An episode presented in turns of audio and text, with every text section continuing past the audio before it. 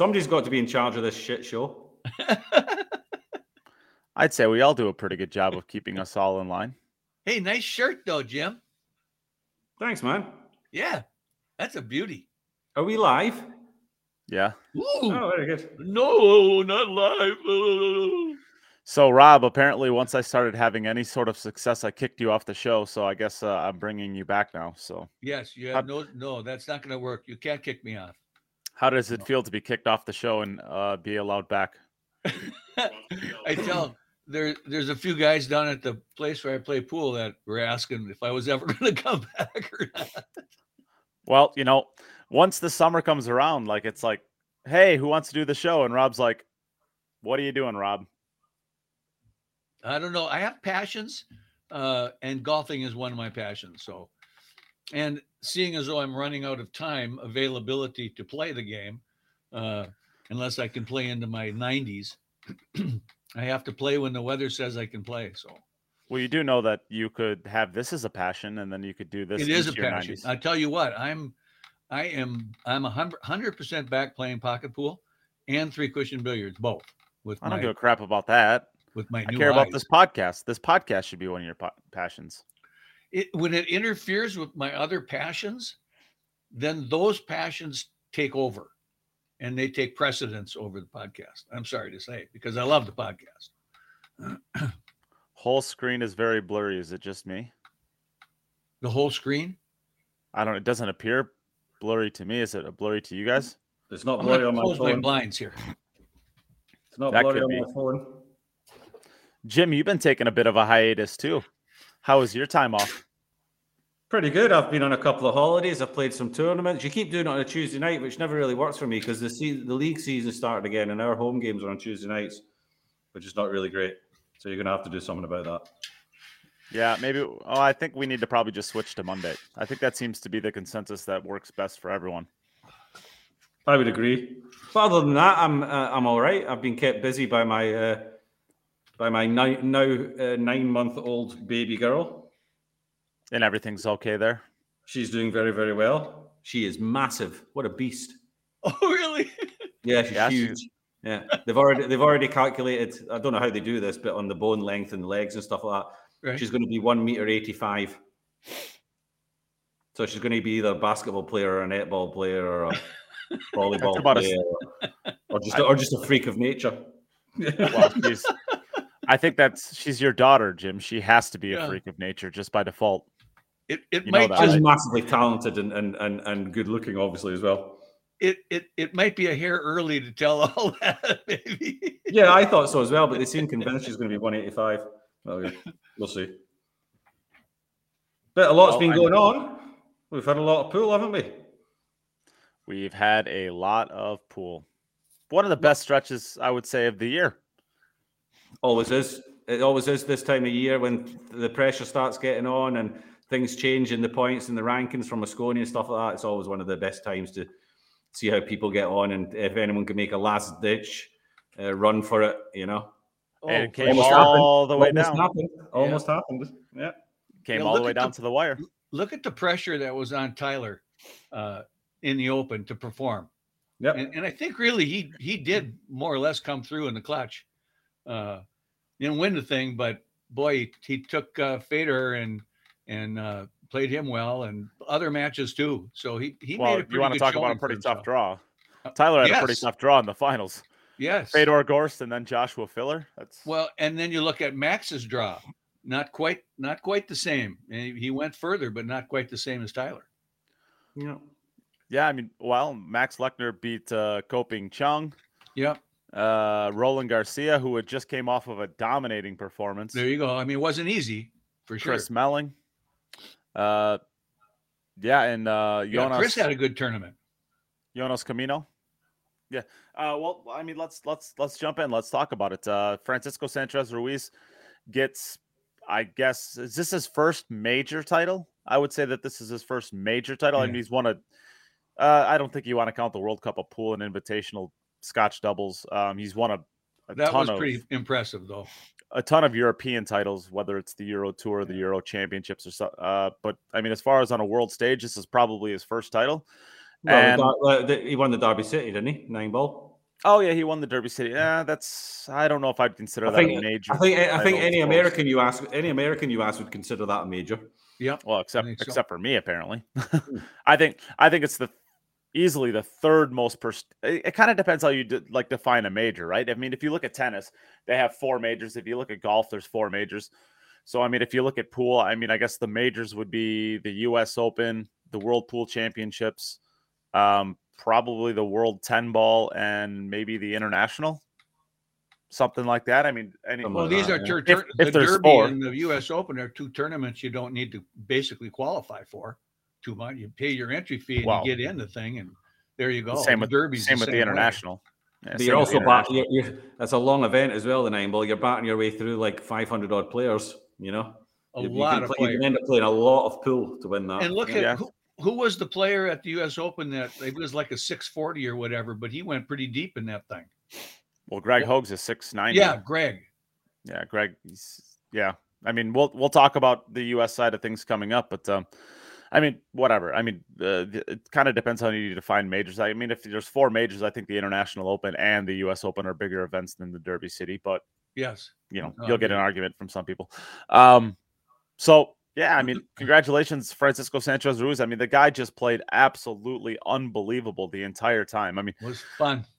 The only Fun time I ever the only time I ever got saw this uh the guy struggle was uh like at the beginning. eh, I, I can't even say he struggled really the beginning of the finals, but then he ended up getting those two fluke nine balls, one off the break and then one uh um one in the rack right before that. He gets two fluky nine balls to get to two and three. And at one point in time, I think they brought up the stats and the entire room just starts lo- like erupting in laughter. At one point in time, I think uh, like Max Lechner had made had potted like 57 balls and had three wins and uh Right. FSR had potted seven balls and had three wins. Yeah. like it's just the entire room just like erupts in laughters with the idea of that. And it's like, Yeah. but that's that's kind of I mean, FSR needed that to stay into that match in the beginning of it, and you know he took Well, it advantage, is- full advantage later on. it is so cool when they went to racking that nine ball on the spot. I just I see all the you don't you don't get the runouts. How many times the matches were over? There was there wasn't a break and run in the Or entire many, yeah. match. Many, mm-hmm. many times. And that's Yeah. so fun because then you get to see these players use all their wits, all their talent, all their skills in the game. The kicking, the pushing out here and there, and even the push outs. Some of those, you know, were pretty edgy. Uh, whether to take the shot or not take the shot, and those made a difference in the outcome of the matches. Sure. Yep, it's, Yeah. it's made a big difference. It's, it's um, the game now because of that break. It's testing all. It's testing all your abilities, everything. It's not just All the about run uphill now. You're gonna have you have to have a complete game if you want to win one of these. You know, it's Yeah. about getting yourself getting yourself that first opportunity in the rack.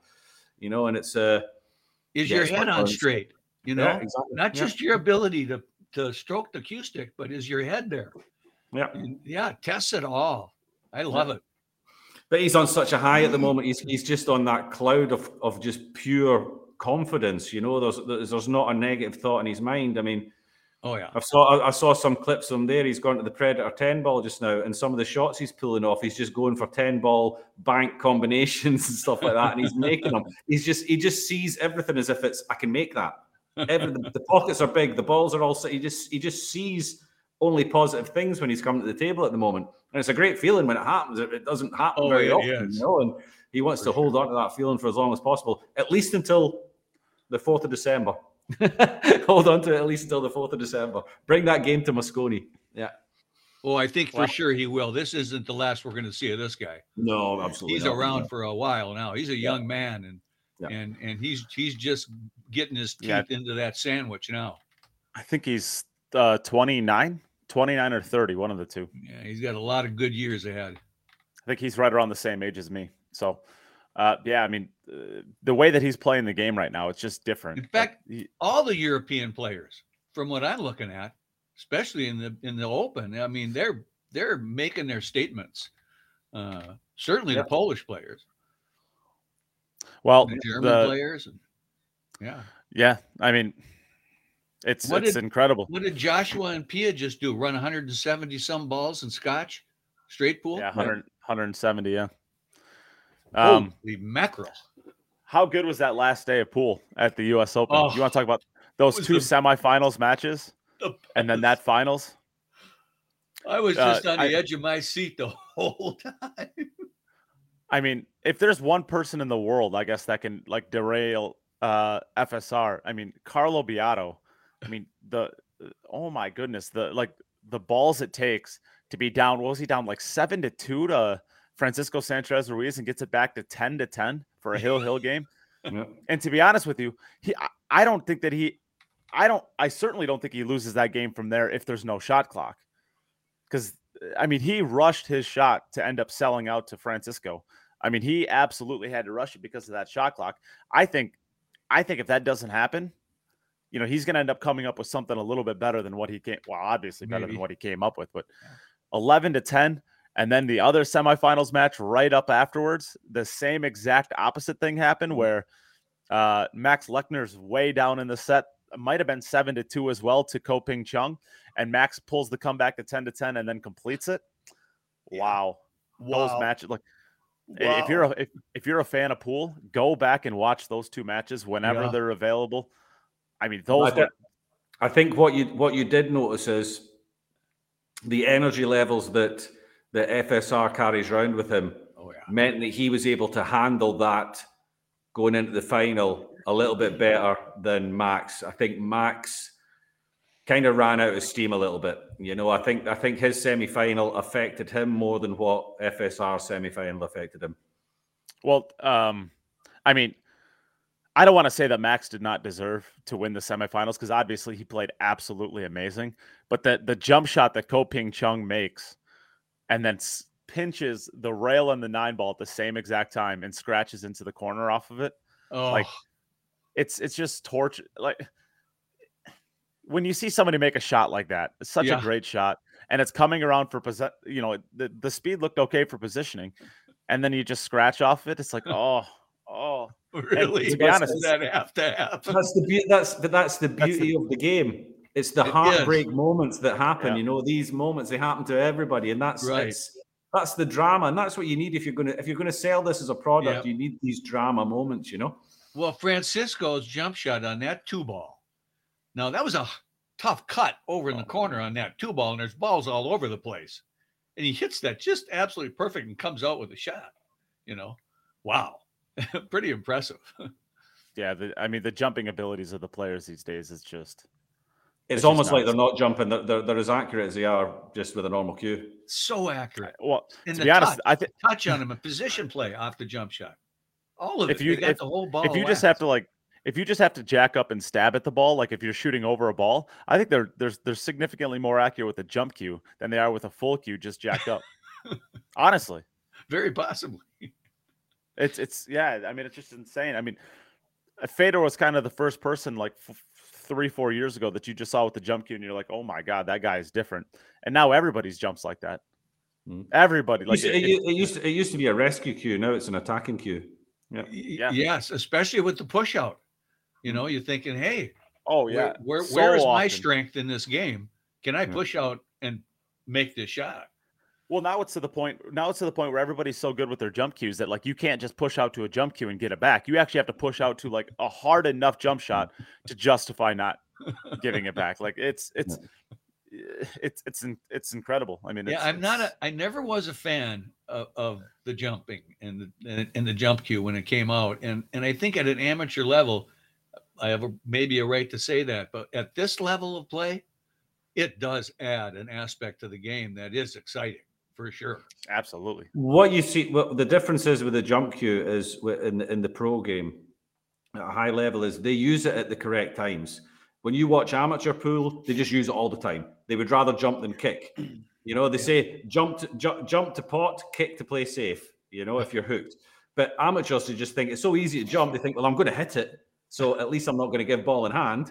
So they pull the jump cue out, and all they're trying to do is hit the ball. At least the pros are playing it at the right time, and they're playing the attacking shots. When they have to defend, then they're playing the kicks. You know, and we're seeing a bit of everything. But amateur pool, it's just everybody's just pulling their jump cue out as soon as they're hooked on anything. You know, it's Right. just Once in a while, see, you'll see the it- it- pros. It's easier for people jump to jump safe, than it is to, you know. to, to kick. You know, yeah, they Right. can't kick, so they jump. Yeah. Yeah, that's that's true, Jim. That that's a very good observation for sure. I feel attacked. Yes, a little. I Yeah, but don't because it's not just your kicking game that's a problem. right, It's true. right. Yeah, right. I, I I do everything bad, equally bad too, right? Thanks, Jim.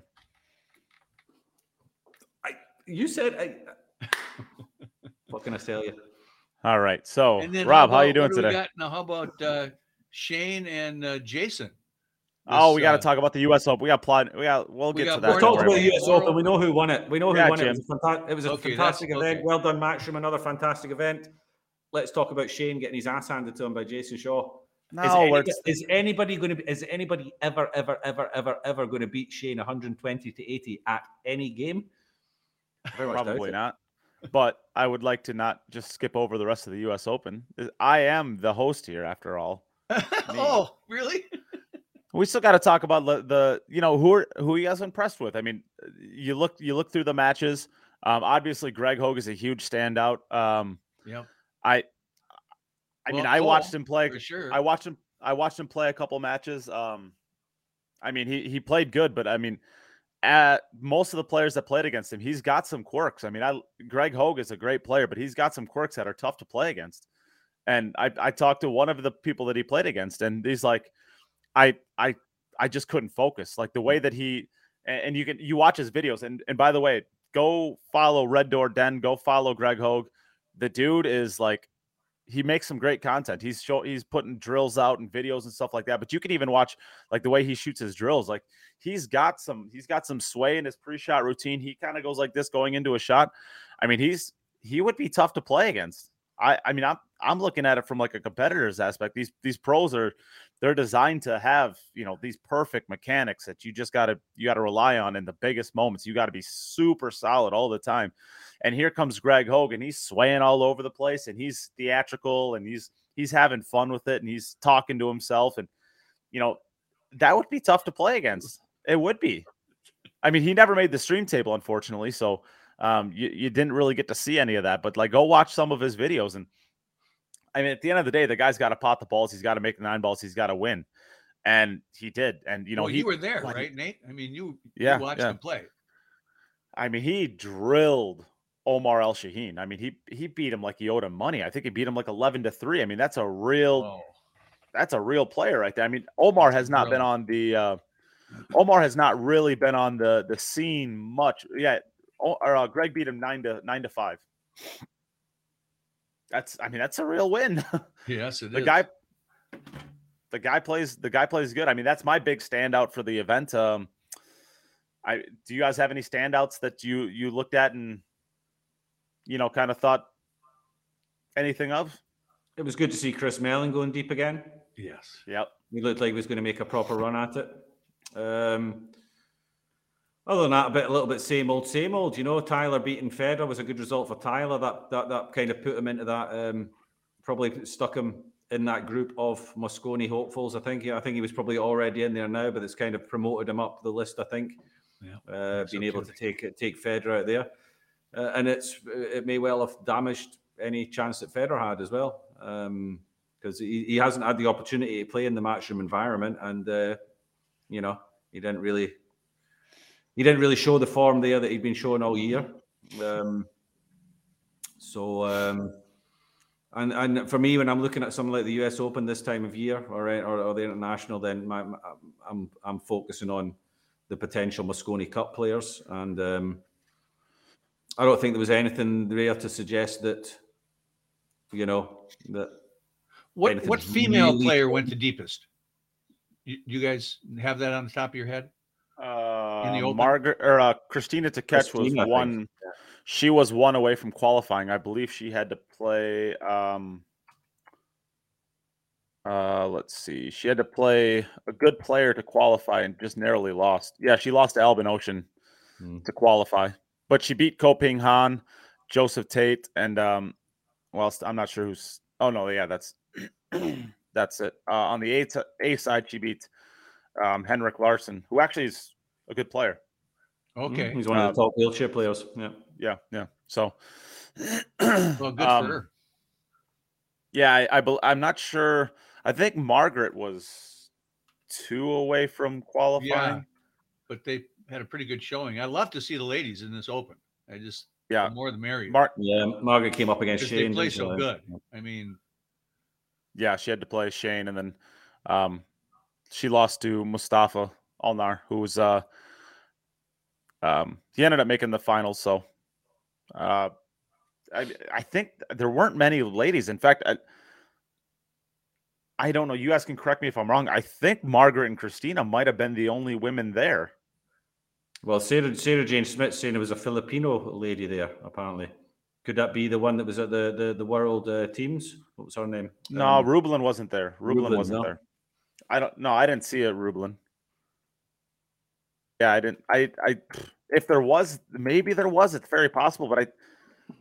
I don't remember seeing any other ladies play. But there was a lot that were playing Pia- in the juniors, Pia, which was really Pia nice. Filler, Pia Filler. really? Oh, in it. Pia, of course, yes, Pia, Pia, and Pia. Yeah, Pia actually lost to Greg Hogue. Um. So and then Seaman Lee. Hmm, not sure who that is, but um. Oh, and I and I do want to since you shouted out Chris Melling, I do want to be fair to him because he ended up losing to Max Lechner. But um I spoke with or Chris came over to our booth afterwards and was talking about he was scheduled apparently to play at 4:30. Um and he turned off his phone. Basically, he comes over and he's telling the story of like how he got into his match and he said that uh he turned off his phone. He wanted to just be with himself. He didn't want to be distracted by anything else, and he turned off uh, the his phone and was just, you know, kind of just doing him back in his hotel room. He was about to jump in the shower at about like three fifty five or something like that, and he's like, "Well, I'm going to turn on my phone before I jump in the shower, uh, just to make sure I'm not missing anything." And like, right when he turns on his phone, he said he was getting a call, and he's like, and it was from one of the matchroom guys, and they're like, Chris, you know you're up in five minutes. And Chris is like, No, I'm not. I'm scheduled for 4:30. I looked at the bracket an hour ago. And the matchroom guy says, Yes, I know that was an error on our part. You're on at four. You have to play at four. So Chris is up in his room at 355 and about to jump into the shower. And now he's being told that he has to play in five minutes because they made an error on his part. Mm-hmm. So he sprints, throws all of his stuff in, sprints down to the pool room, ends up showing up like six, seven minutes late, whatever it was. Uh, I I could get this wrong. I, I hope I don't get this wrong, but I think he said he actually had to forfeit a game too going into that set. So he starts down 1 0, and then he ends up losing that set uh, 10 to uh, 10 to 4. Yeah, I mean, that's- by- That's pretty tough action when you're, you know, when you're in the, uh, well, you know, when you're in your hotel room and next thing you know, you're Yeah, getting a call saying, so to be fair to Chris Melling, because I mean, he was honestly, I watched his match, uh, a few of his matches. Uh, I watched Lee Vann Corteza play against Ko Ping Yi, and then I watched his match against uh, um, Jason Shaw. And I am telling you right now, Lee Vann Corteza was playing. I thought he was going to win that event. He was playing next to perfect pool. And he gets up against Chris Melling, and Chris Melling just beats him down. I mean, Chris Melling was in the best form of his career. I've but never he- seen it. And his Melling's got prime, that gear. Melling's got that gear. When Melling hits his top gear, he's as good off better as, as anybody. He just he doesn't hit it as often as the rest of them, you know. But he the amazing talent, Chris Melling, amazing cue arm. When Amazing. everything is right Yeah, and he's for sure. online. Amazing player. Yeah, honestly, I mean, uh, Chris was woof. I mean, he he beat Lee Vann Corteza like he literally owed him money. It was it was incredible to watch him play. And Lee Vann was, I mean, he the dude was playing next to perfect the entire time. He- I mean, he lost on the A side to Wojtek Szewczyk, and like Wojtek ran like eight racks out on him, and Lee Vann still barely lost that set. I mean, that'll tell you how well he was playing. It was it was incredible. But uh, I mean, I uh, Rob, did you have any standouts? I guess uh, Jim and I both gave a shout shout out to somebody that we saw on the field. Did you have anyone? Yeah, you, well, I- uh, I, every match I was impressed with the play, no matter what match I was watching, and and all the players I felt you know gave everything they had at the time. They laid it out on the table, and that's what I like to see. I I, I like to see these guys uh, dig down as deep as they can for shots and for uh, brain power. And I saw that in almost every match, no matter who the players were, even if internally had uh, one player or the other that I was I was rooting for. Uh, it, it was just great. I'm I'm just so glad I had the time and opportunity to tune in and watch. Uh, uh, you know, and and the way Matchroom put this on, I mean, the camera, uh, the interviews, the the play by play. I just thought all of it was just uh, tremendous. Uh, uh, you know, Jeremy Jones is uh, just outstanding at what he does.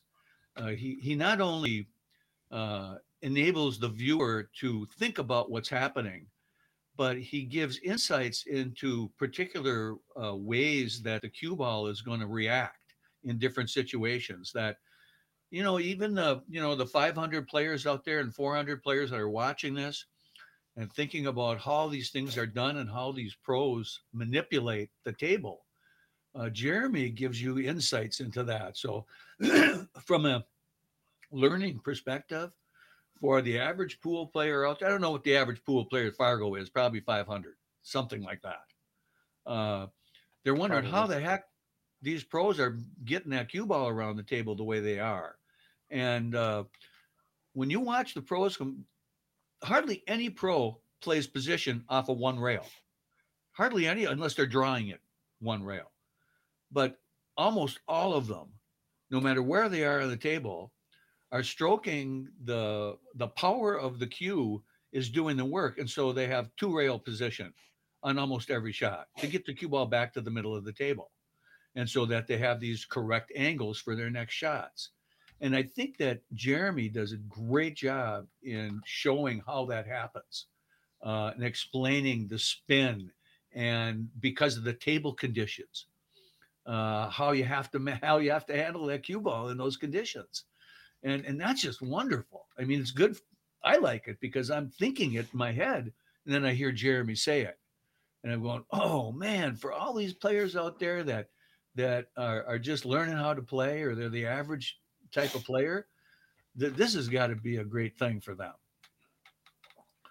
So I, I didn't sure. have one particular player that uh, Chris Melling for me, yes, and I'll agree with you, Jim. That was just a great showing. I I met Chris in 2011 out in Vegas, uh, and it was a, he came over to play in uh, uh, the BCA tournament there, and he he won. I had to play him on the loser side in the nine ball uh, challenge thing, and I had never seen anything like it that close up and personal in my life. On a bar table, he was playing two rail position on everything, just like he was playing on a nine footer. And I was going, whoa, this guy, this guy has really got some talent. I mean, he can he can play. And he won the the nine ball challenge from the loser side that year. And then he played in the Grandmaster eight ball division on a bar table, and he won that. So the two events that he was in, he won them both. And I had never, basically, I'd heard of him, but I'd never watched him play or anything. So that, I was kind of, you could say for personal reasons, I was a little bit on Chris's, uh, in his corner throughout the tournament. So I was happy that he did well. Yeah. I would say that, uh, I mean, let's give Matchroom their props. Um, you know, I, there's Matchroom has a lot of haters, and they've they've had a lot of haters, and I've been accused of being a Matchroom apologist for like three years. Uh, mostly that's stopped now, and I think that's mostly it's stopped because you know everything that they're doing. It's right. Eh, you can you could go into that venue and basically from days one to three, they've nothing changed. The event or the the the venue looked the exact same. The tables were all in the exact same spots. Blah blah blah. After day three, they literally reinvented that room every single day. They moved tables around, they moved stadiums, they brought in stadium seatings, they they moved the entire uh like uh TV table spots around. Like they literally every single day when that room shut down for the day, they went in and they reinvented everything in that room and redid the floor plan for everything on every single day. The work that they put into that event to make that thing happen and to give the the viewers the best possible experience when you're on site it's it's not matched by anyone i mean predator does a great job as far as like just getting you in there but uh, i mean matchroom what they do is just it's just different and to be honest with you like we can hate on matchroom for all the things that they've done in the past we have nothing left to really whine about. Just let them do what they do. It's it's great. Were there I mean, refs at every table, Nate, in the whole tournament during the course of the event? no, they had refs No. for four tables. So I mean, Okay. obviously that's going to be a budget issue. So I mean, Sure. hopefully, if and when they start, you know, doing better with the events, they're going to be back to refs on every single table. But you know, at the end of the day, it is a business, and they have to, you know, make sure that that's feasible. But um, That Pr- I really mean, adds just- some class to the to the to the whole thing. Having those just round of applause. announcing Yeah. the score each time, who's ahead, who's breaking. round- you know, The only, I guess, the only complaint that I actually have uh, with Matchroom at this point is like they put the announcers in the room, and well, I'll, I'll say this: Be, being there on the final day, I don't know what it was like that coming over to Zone or Sky Sports, I guess, wherever you watched it from, but the crowd does not have any clue what to do. Like they don't know if they should be treating this as like a golf tournament where they need to be dead silent or the Mosconi Cup where they need to scream and holler. The semifinals of those matches, they were playing some music in between sets and they were jamming and they were having a good time. Ah. And then the finals comes and everything is like dead silent and dead silent to the point where you could literally hear the commentary.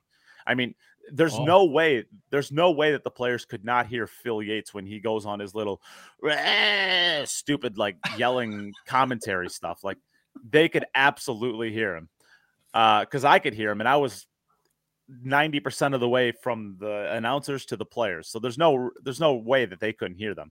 So I I mean if, if I have any if I have any complaints towards Matchroom at all, or I, let's not say complaints, let's say critis- constructive criticisms, try to find a way to get the crowd involved or you know, or just decide what they need to do. Like, don't I? I just didn't like the idea that they played music in between the semifinals and then for the finals, everything was dead silent. And find a way to just box in the the, the commentators. I mean, the players shouldn't have to hear what the commentator is, No, is saying shouldn't. from across the room. I agree with that. But- I mean, we're like super nitpicking at this point. Everything else is like so amazing for the event. So, props, round of applause for Matchroom. You guys are doing amazing stuff. Uh, I mean, that's that's it. I mean, it was it was it was awesome. I I, I match or the the Mosconi Cup. I've been going every year since 2018. I can't see myself ever missing uh, a Mosconi Cup. Now this U.S. Open. I mean, I'm I'm getting to the point now. Where it's like uh, how how I don't envision myself ever wanting to miss one of these events. They're that much fun to be at. If you've never been to one, they are completely intoxicating. I mean, they are amazing to be a part of. Get yourself over to one of those, get yourself some tickets and show up and support that. It is, it, you will not be disappointed. They are awesome. yeah, I think I'm on board with that next year. It's good. I'm, I'm telling you, it's, it's, Pretty it's sure. awesome. So, uh, I don't know. Do we want to clear that out? We're done. We're done there. There was Good. a mention here about Joey Tate's uh, mix up on the four ball and and uh, if we have any comments on that and uh, that strikes a little chord with me because that the first time they changed the balls around, I don't know when it was, a year or so ago or whatever. They couple No, they've been ago. doing, no, they've been using these No? balls since Have 20, 2018. Okay, 20, I think 2018 was the first year that they used it. I think this Okay. is four. yeah. Because I think that, that- I think they were using them the first year I was in London. I, I can remember being being totally confused at that watching. Like, okay, oh God, that's right. They changed the ball. The four ball's pink. I got, you know, when has the four ball ever been pink? So I, I can imagine what Joey, uh, what why he did what he did. I mean, he just uh, uh, your mind is a brutal thing in certain instances. Oh, I wanted to say this. Uh, the one thing I noticed, that you can't imagine the pressure involved on these players in this event, especially the final eight or dozen or whatever. But one thing I noticed, how calm they appeared. Now I don't know if their internal heart rate is racing out of their bodies or not, but I was certainly impressed. Uh, the close-ups of these players, uh, the ones that weren't at the table, that were you know waiting for their turn or whatever, they just looked like their heartbeat wasn't even beating. It was uh, they looked so calm, and I'm thinking if they really are that calm, how do they do that?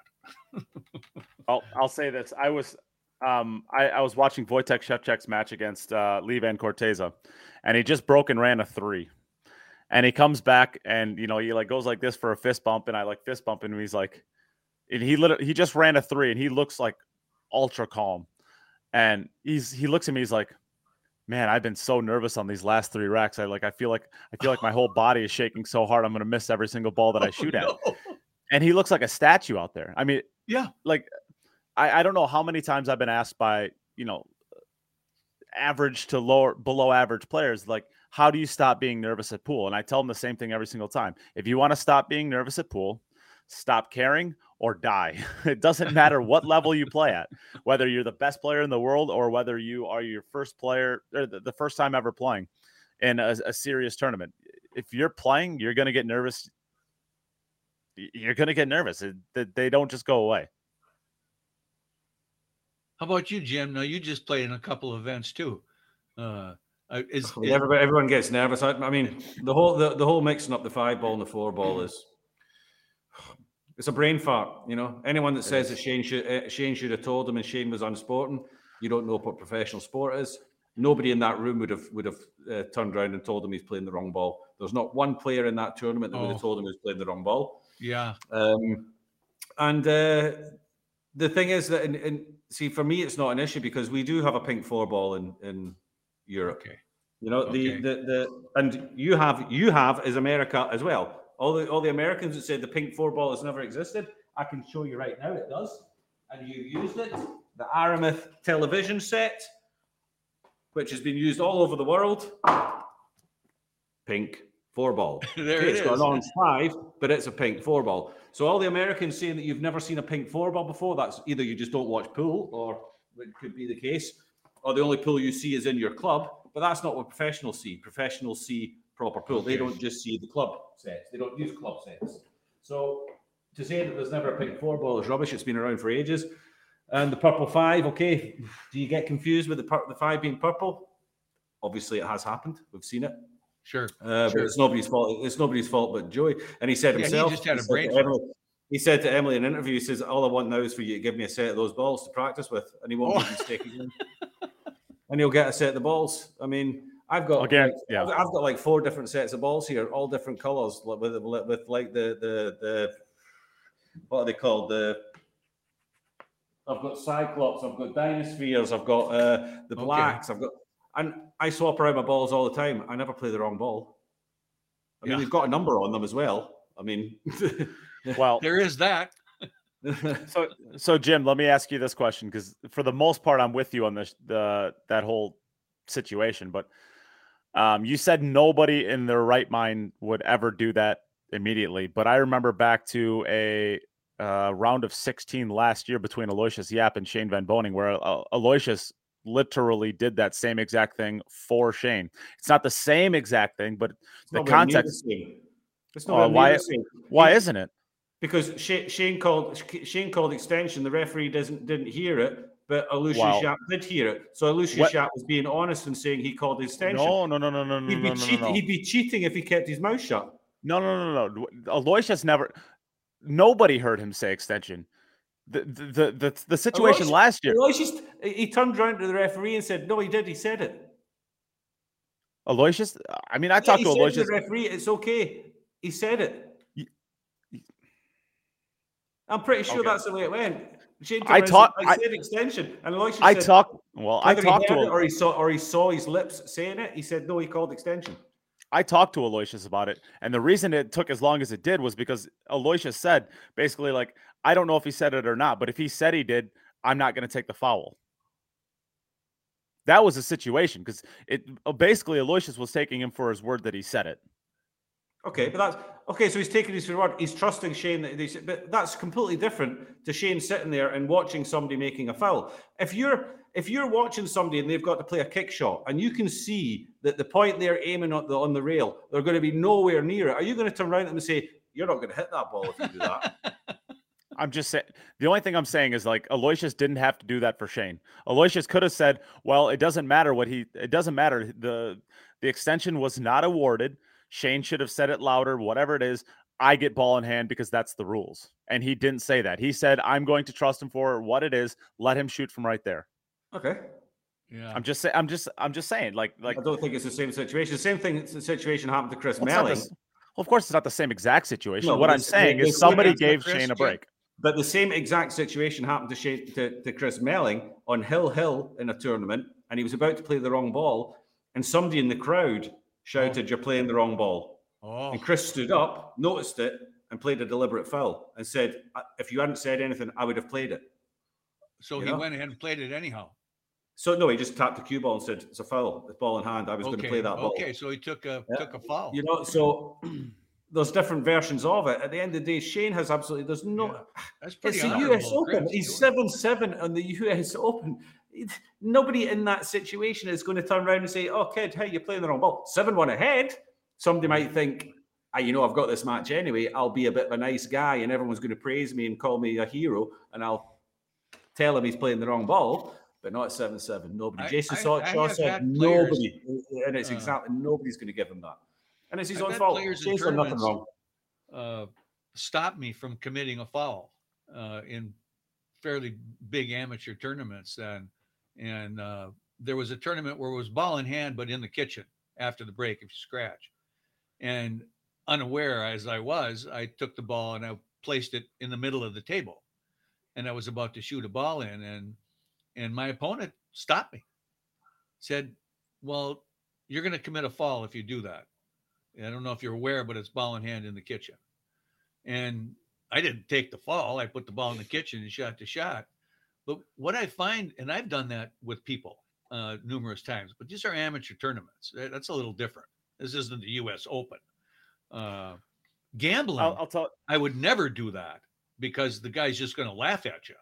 You know, and, I'm going to Yeah. let him foul before playing money after every game. But It's a tournaments are the professional same sport. thing. But It's a professional I- sport. If you if, if if you're about to make a mistake that's that if, if I'm playing against you and you're about to make a mistake that's clearly going to give me a massive advantage, why would I stop you from doing it? right, Well, I, I, like, I like, I, agree. s- like, like I said, I- like I said, you're you're hooked on a ball. You see the guys playing a kick shot, and you think that's Yeah. completely the wrong angle. He's missing that by about three inches. Are you going to that's turn around pretty and good say, example. Kid, It's, it's a uh, kid, you might you might want to just come down the rail a little bit because you're not going to hit that there. Of course not. You're going to you're going to sit there and go, he's about to make a foul. Brilliant. Here's here's I- I'm- little I'm not- Chris. Little Chris says I'm not. I'm not it to- disagreeing with you, Jim. I, I'm I'm on the same side of this as you are, but I do struggle with the Aloysius Yap part of it because, like, you might think that that's not a good uh, comparison, but I I absolutely do. Aloysius, in no way, shape, or form, ever thought that he was going to end up taking a foul, no matter what, out of that situation. And you're right. He Aloysius was up big at the time. Maybe he was up. I don't remember what he was up, but I think he was up pretty big in the set at that time. But I mean, without a doubt, Shane was on the right side of that, or on the we'll say the beneficial side on that at one point in time, and he had the opportunity to do that. I'm not saying that he's a worse player or a worse person or whatever for because I, I again I agree with everything that you said. The only thing is I do remember back a year, not even a calendar year ago, and that happened. Now, uh, Did I- Shane I make do wanna- comment about that, Nate. Was he asked about yeah, that? I, All right, can, Yeah, I, I can I just can I, can I just add Adam Stevens has put some up here. I know. I'd, all right, shall I, I I shall adjust my statement and say nobody in that room who considers themselves to have a chance to win the U.S. Open would have Ah, told him. Yeah. Maybe I- other le- players that are there that, that are just there just for the I- experience and they I know just wish they're not going to get it. Nobody, nobody at the high level that thinks they're there to win a US Open or there to get points to qualify for a Mosconi Cup or Oh, think that- that they're going to. It's a difference between 50k or or nothing. None of those guys are going to give them it. I would have liked to see Aloysius Yap have this, just because I've seen that guy not even question the idea of it and just immediately just do what he thought was Yeah, but it's different. Right. Shane, Shane, Shane, Shane said I called extension. Aloysius Yap said, "Okay, if Shane says he called extension, then it's fine." But that's me." not. But that. But that's not his call to make. At the No, end of the day, that's At the different. of- From, it's, it's different from stopping somebody from making a, a foul. well, I get that. But like the idea is Aloysius. It's If not even Aloysius, close to being the same. How- in- how- incident. Jim, let me let me talk. Like the Aloysius literally could have said the extension was never warranted or it was never granted, and therefore I don't care if he said it or not. He did not say it loud enough for uh, John Lehman to hear it, and therefore because it was never awarded, it's a foul no matter what. But he didn't say that, and if he would have said that, he would have gotten the foul. I know because I talked to the people involved with that. If Yeah, if Aloysius I- okay, that that is maybe, but that's not that's not even close to the same situation as somebody about to play a foul and you just letting them do it. It's not even close. the, the the point is is you're going It's to get a ball. It's a call of a technicality, and you don't turn you turn around the referee and say, "Referee, I want you to make a decision on this." The, the well, the point is, is all Aloysius or Shane has to do is say nothing, and they get ball in hand. If Aloysius says nothing, he gets ball in hand. Possibly. And if Shane says nothing, he gets ball in hand. Not not possibly. He does. Yeah, but the, because the, what? But one one is one is a referee's call, and the other one is just a, is, is just a clear foul. Well, the other one's a clear foul too because the extension There's no was argument. never warranted. There's no. But Shane says he says. Ex- I'm not going to keep going on about this because this is taking too long. I have to go and pick my daughter up, so I, I can't stay for the rest of the podcast. So um, what I will say is, Shane, uh, uh, Jason, what a performance against Shane. You should be a wild card pick, and I think the other pick should be Alcaide. And I know yes, that Nate I, I would like I know, that, I know that Nate doesn't agree with me. I, I would definitely like to see David and Francisco playing together. But maybe maybe we'll maybe we'll talk about the Mosconi Cup wildcards on another one. Not from on. an American Well- point of view, you know, from a pool point Well, of view. I'd like to we see can we can playing move over. We can let's move over to the Mosconi Cup part of it right now, so we can we can talk about this on the way out. Um, I can't. Jim. I'm going to go now. All right. right, Okay. okay, I'll say. okay. I'll, say if, if you, from a European uh, standpoint, if you if you put the captaincy hat on me, there's there's there's certain things that, that that captain's responsible for. I mean, you can't tell these players how to play pool. They all know how to play pool. You're not going to change anything that they're, they're they're doing. The idea is you get three players given to you, then you get two wild cards, and you try and make those wild cards complete the full puzzle with the three that you're given automatically. And the whole idea of a captain, in my opinion, is that you you have your period with your team to make sure that they are in the best frame of mind and best prepared to perform the best they possibly can for those four days. So you do everything you can to to to get them prepared. Recent years, and I think still now, there's three players that any captain would want on the team. That's Albin, Jason, and uh, Joshua. Josh, Yeah, they're the three guys that you know. Any other two guys with them, you're just happy as a captain if you've got those three guys in it, and then you take Right what back. you get with the other two. Yes. Alex is in a great position just now because he's got two of them already. He's got the hottest player on the planet qualifying, and he can give Jason a wild card, and then he's got his fifth pick. Now, Jason, Joshua, and Albin they take care of themselves. He's got one unknown factor this year, one unknown factor, and that is he's got a rookie. Now, it might be the hottest player on the planet, but it's still an unknown factor because he's never played Mosconi Cup before. Do I expect him to have an issue? Absolutely not. I think he's going to go there and he's going to destroy it like he has every other event he's played in. But you're never 100% sure. Right. So that's the only thing that I would feel that I would need to address as a captain at this moment. You know, it's stage one of the captaincy. You've just got to pick your two wild cards. I think Jason's a lock. He's got to be in there. Back to back uh, MVP. Look what he just did to Shane with the same break format. I mean, you can't not pick him. People say he's not been playing this well this year. Well, he's playing better right now than he was at this time last year. He's just not getting the results, and he's coming up against players that are just playing amazing matches out of Yeah. nowhere. You know. Um, when that happens, that's a high level pool. So for me, I got to look at who do I how how do I how do I address the one slightly unknown factor I have, and that is Sanchez Ruiz in a Mosconi Cup, which is completely different. You can ask any of the players; it's completely different from anything that he will ever have played before in his life. He's not going to know what hit him, and they've all had it. Jason, even as fantastic as he is now in, in, in Mosconi Cups, in his first few years, he really struggled to keep his emotions under control and to find a balance between you know the crowd and the emotion of it all and actually focusing on what was on the table. It took Jason a few years. He never really played his best pool up until maybe two or three years into it. So you never know. For me, this is the easiest pick that Europe has had, or it would be my easiest pick. Alex maybe thinks completely different, other people as well. For me to just pick Jason because it's Jason and Alcaide because he's FSR's best mate. If you ask if you ask FSR who do you want in the team, he'll say Alcaide. Who's the guy that's with him? Who's the guy sitting behind him in every single one of these wins that he's had this year? Who's the first one there? Who's the first guy he looks over to when things are maybe not going well? Who's the first guy that comes up to him and gives him the pat on the shoulder? Who's the first guy having a quick word in his ear? Yeah. If you give him Alcaide, you might he might not need him, but if you give him it, you've covered that possibility that maybe he has a bad first day or whatever. You know, and he's Alcaide's never let us down on Mosconi. He's always played solid. He's always picked his points up. He's got the experience. He's a good team player. You've already got the three guys that you want. You know, if if those three guys play the way we expect them to play in a Mosconi and the way they always have, and FSR plays the way he's played this whole year, it's ended. It's it's finished on day three. Yeah, you know? I, I can't see him letting the team down at all. No, but you just want to cover. though You just want to cover He's a that. rookie at the Mosconi Cup. I And cannot and see that happening. One of one of one of my, one of my rules would be I only want one rookie on my team. So as, as good as Mario He's played, uh, Max Lechner's played, you know, uh, Fedor I still consider a rookie because the one he did play didn't have a crowd. So for me, those three fall away to the side, and I'm just saying this is my opinion. Those three fall away to the side because I've already got one rookie. I don't have space for a second one. I'm not putting another one in.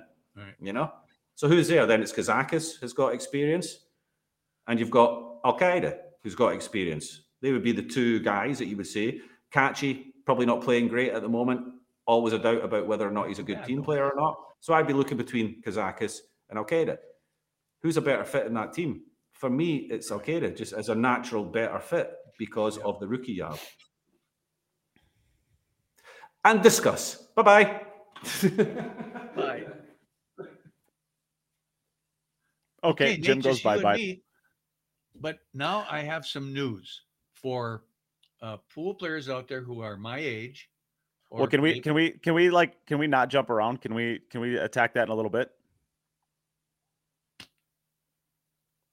Well, let, let let's talk about it, right? I, I mean, Jim just No, talked about ahead. his Moscow. We'll take it. Well, later. I'll, fine. Jim, yeah, Jim and I talked about this yesterday, and like, do I think David Alcaide would be a great addition to the team? Sure, absolutely. Do I think that Alex Lely has to pick him? No. And Jim saying like Jim said, this is the easiest pick Europe's ever had. I think that just completely like destroys and disrespects the year that Mario He and Max Lechner have had. Both of them are above uh, David Alcaide in the money list. Both of them have bigger wins this year than uh, deeper finishes and and better wins this year than David. If you want to give me the argument that you need to coddle FSR because he's going to be a rookie and you have to give him the best environment to possibly have success, then sure, take David. I I personally do not see FSR as needing to be coddled and protected because he's a rookie. I just I just don't see how the greatest player on earth uh, right now, potent, at least potentially the greatest player on earth right now. Maybe you can make an argument for Josh. Uh, maybe three months ago, I would have made an argument for Fedor. But regardless, you're, you're one of two people I think needs to be coddled and has to have his best friend there because he's not going to be able to handle it without him. That's what Jim and I talked about yesterday. I just don't see FSR needing to be protected in a in a way that you have to pick David Alcaide. I think both Mario He and uh, Max Lechner are more deserving, but it's a wild card pick. If you want to pick David Alcaide, sure, but I wouldn't be picking David Alcaide because you think that he needs to be there to protect FSR. I just don't see how that. I just don't see how that that translates. You Yeah, just don't need to protect him. like that. Uh, that uh, Francisco would need protection or need to be coddled or or need to be calmed down or or any of the other reasons. Uh, I would look more at the overall team chemistry, and if I was going to uh, pick David over Mario or some other Max or some other players that are stellar, uh, I would say for overall team chemistry, uh, not necessarily calming Francisco down, but aiding in the overall team and feeling in the team. Uh, if if if Ruiz would uh, feel a little alienated because he is a rookie uh, and need to uh, prove himself, I think having someone who is a friend and a companion. Well, yeah, but it's not. It's not. It's not like these. him. That's that's Yeah, but working team chemistry. You know, team far- chemistry well, is important. Sure, but as far as team chemistry, as far as team chemistry, Max Lechner and Mario He are Albin's best mate, right? They're, they're I mean, Ah. those guys are those guys are just as close as David and FSR are. So good point. at the end of at the end of the day, uh, I mean, at the end of the day, you're either going to be, you know, coddling Albin or FSR, or you can just put the best person out there you think for the team because nobody needs coddling, nobody needs protecting, nobody Yeah, needs that's to the way you should be make thinking. them feel like it is. And As- at the end of the day, it's not it's not like it's not like Jason Shaw's like, oh my god, I got to play with Max Lechner. I hate that guy. Man, I wish I had David. Every single one of those guys are extremely respected and liked by their peers. It's not like you're getting Oh, this huge. Oh, yeah. It's not like David's there, so uh, you know everyone else is you know, ever, mad because everyone hates David and loves Max or vice versa. Every single one of those guys are very well liked and respected by their peers. Sure. You're not gaining a ton of chemistry. I I, you, I just don't buy that. You might Yeah. gain chemistry with FSR, and if you want to talk about like maybe they're the they're the best Scotch doubles partners in the world because they just came off the World Cup of pool. That's a real argument. I mean, I I will oh, take Oh, yeah. that. I am absolutely okay with that. But you just can't give me team chemistry when because basically by saying team chemistry, you're saying that nobody likes Max Lechner and nobody likes Mario He, and that's why you can't pick them. Everybody loves those guys. It's just it doesn't work that way. Right. No, I agree with that. and it, yeah, and and you know, both of those guys are Albin's best guys. So I don't know. I, I just I just don't see.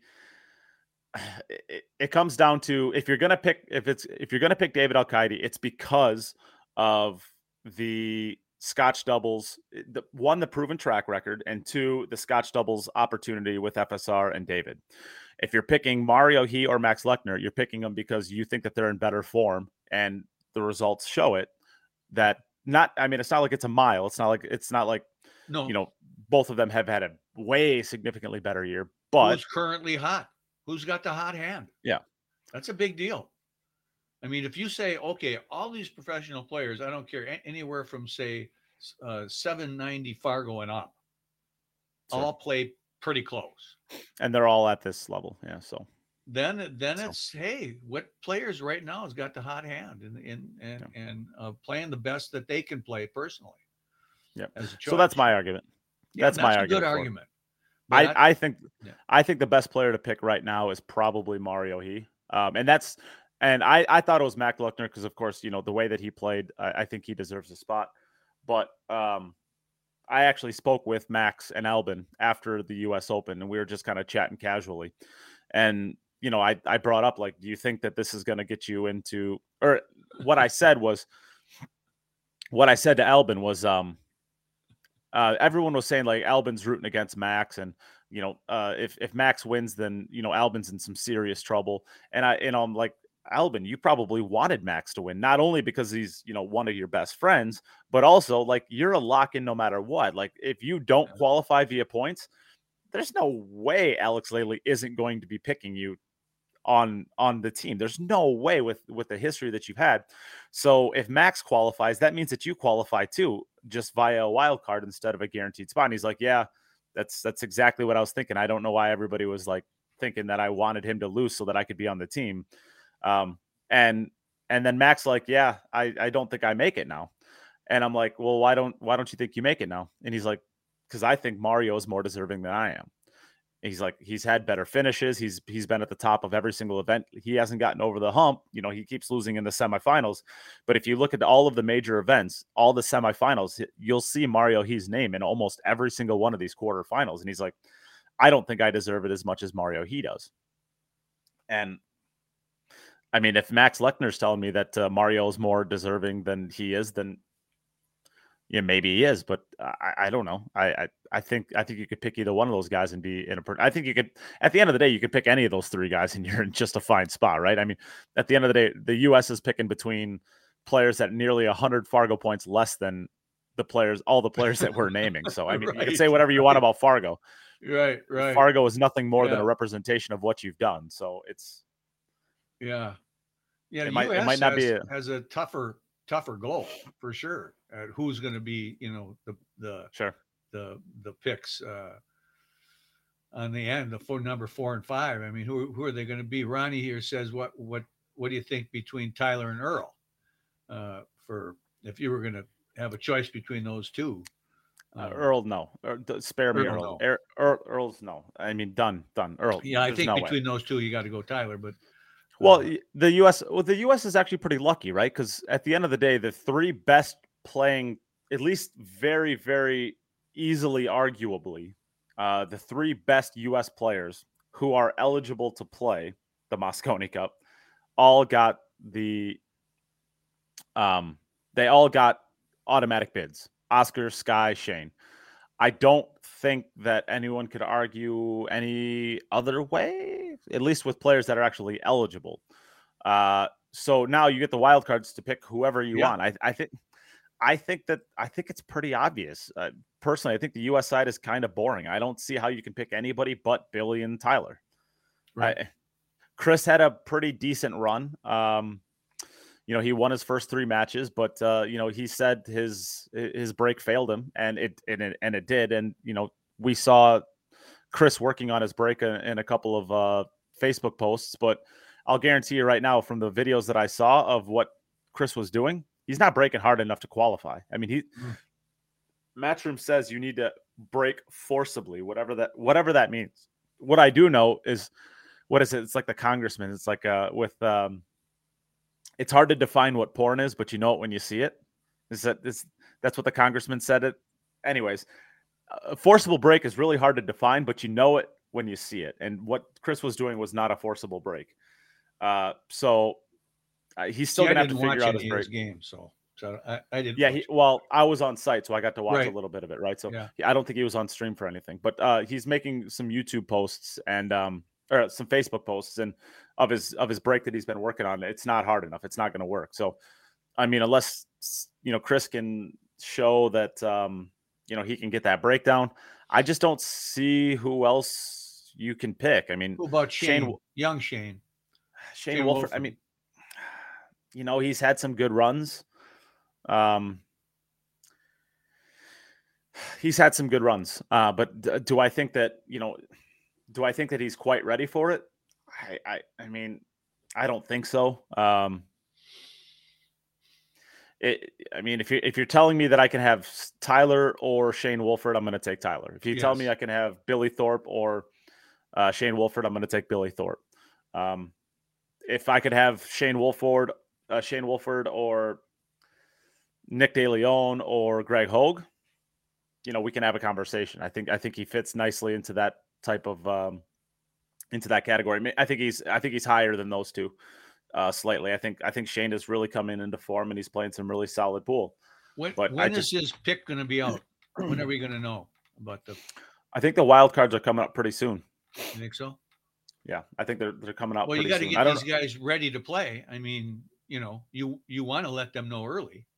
Sure.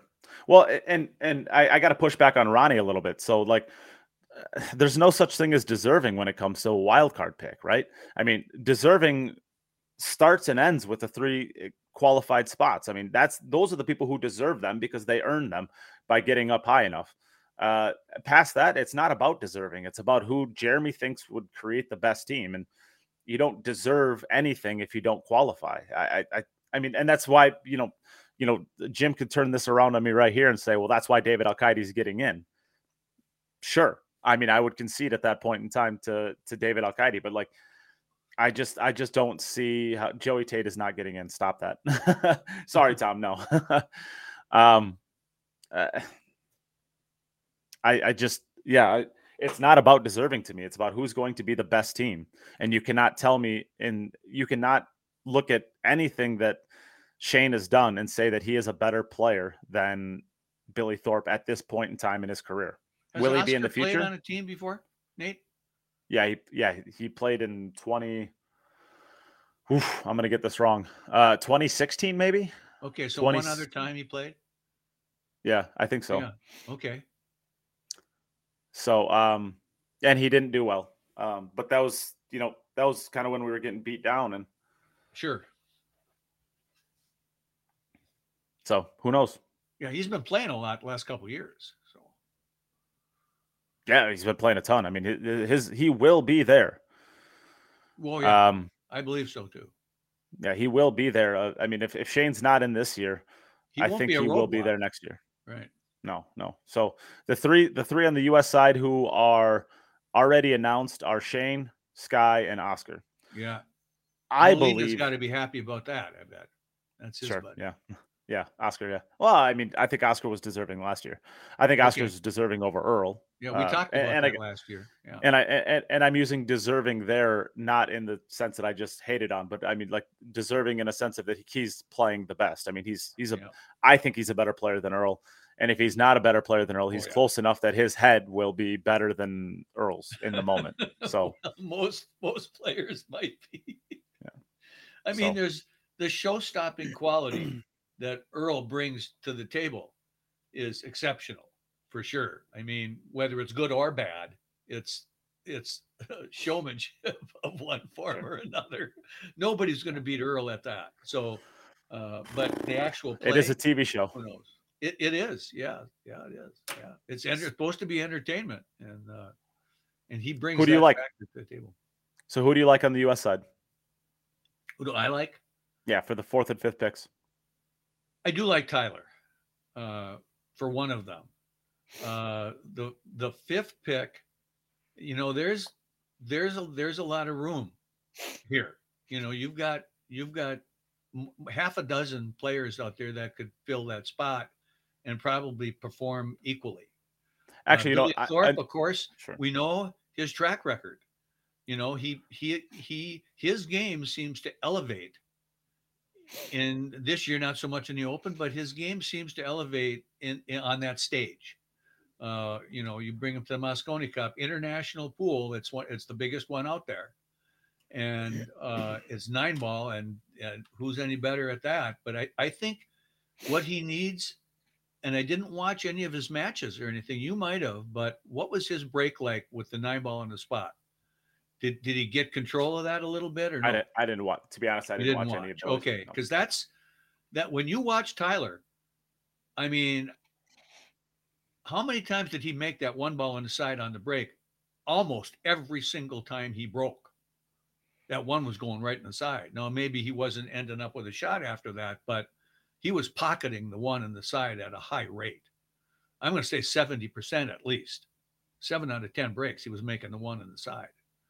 Now, are these other players going to have the ability to do that? When you watch Francisco and you watch uh, uh, Carlo and uh, uh, and you know all, all the other top ten players, they were making the one in the side at a high percentage, so they were getting another turn at the table, and the first one to the table be having control of it, whether you push out next or kick safe or whatever safety you play, you you are at an advantage period.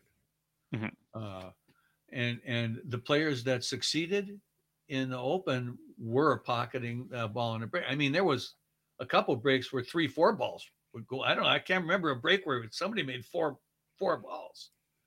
Uh, Yeah. And that was in the semifinals, I think. Yeah, I, I mean it's yeah. So it's I mean, not that they're not able to make balls. It's it's it, it's it's not a consistent thing every time you break.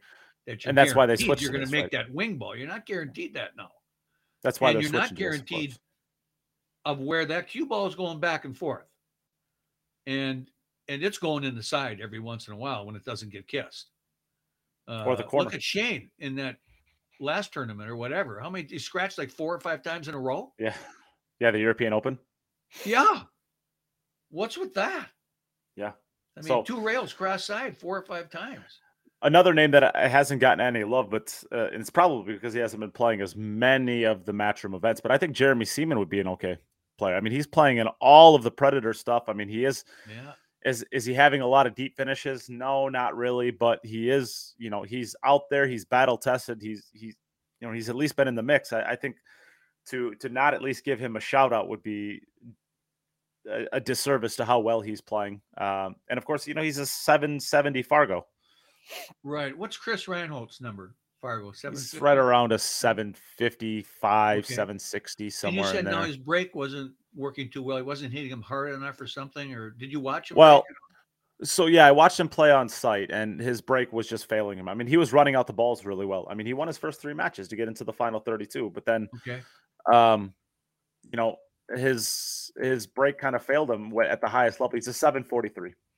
Okay. Um, his his break kind of failed him at the highest level, and so he started going off and working on it. And he posted a video yesterday that, that I saw, and you know his it- he- he was breaking and making a couple balls, but his his cue ball was barely getting off the rail and barely coming back into the stack and just barely getting through it. So it's like that's not going to be hard enough. I mean, Okay. you got to they're gonna they're gonna say right away like that's not a hard enough break. And uh, I think I think I don't even know what the rules are, whether it's the first one's a warning and the second one is just a loss of inning, or if the first one's immediately a loss of inning. But um, I know that what I saw that's not going to work. So uh, we'll see. We'll see on that.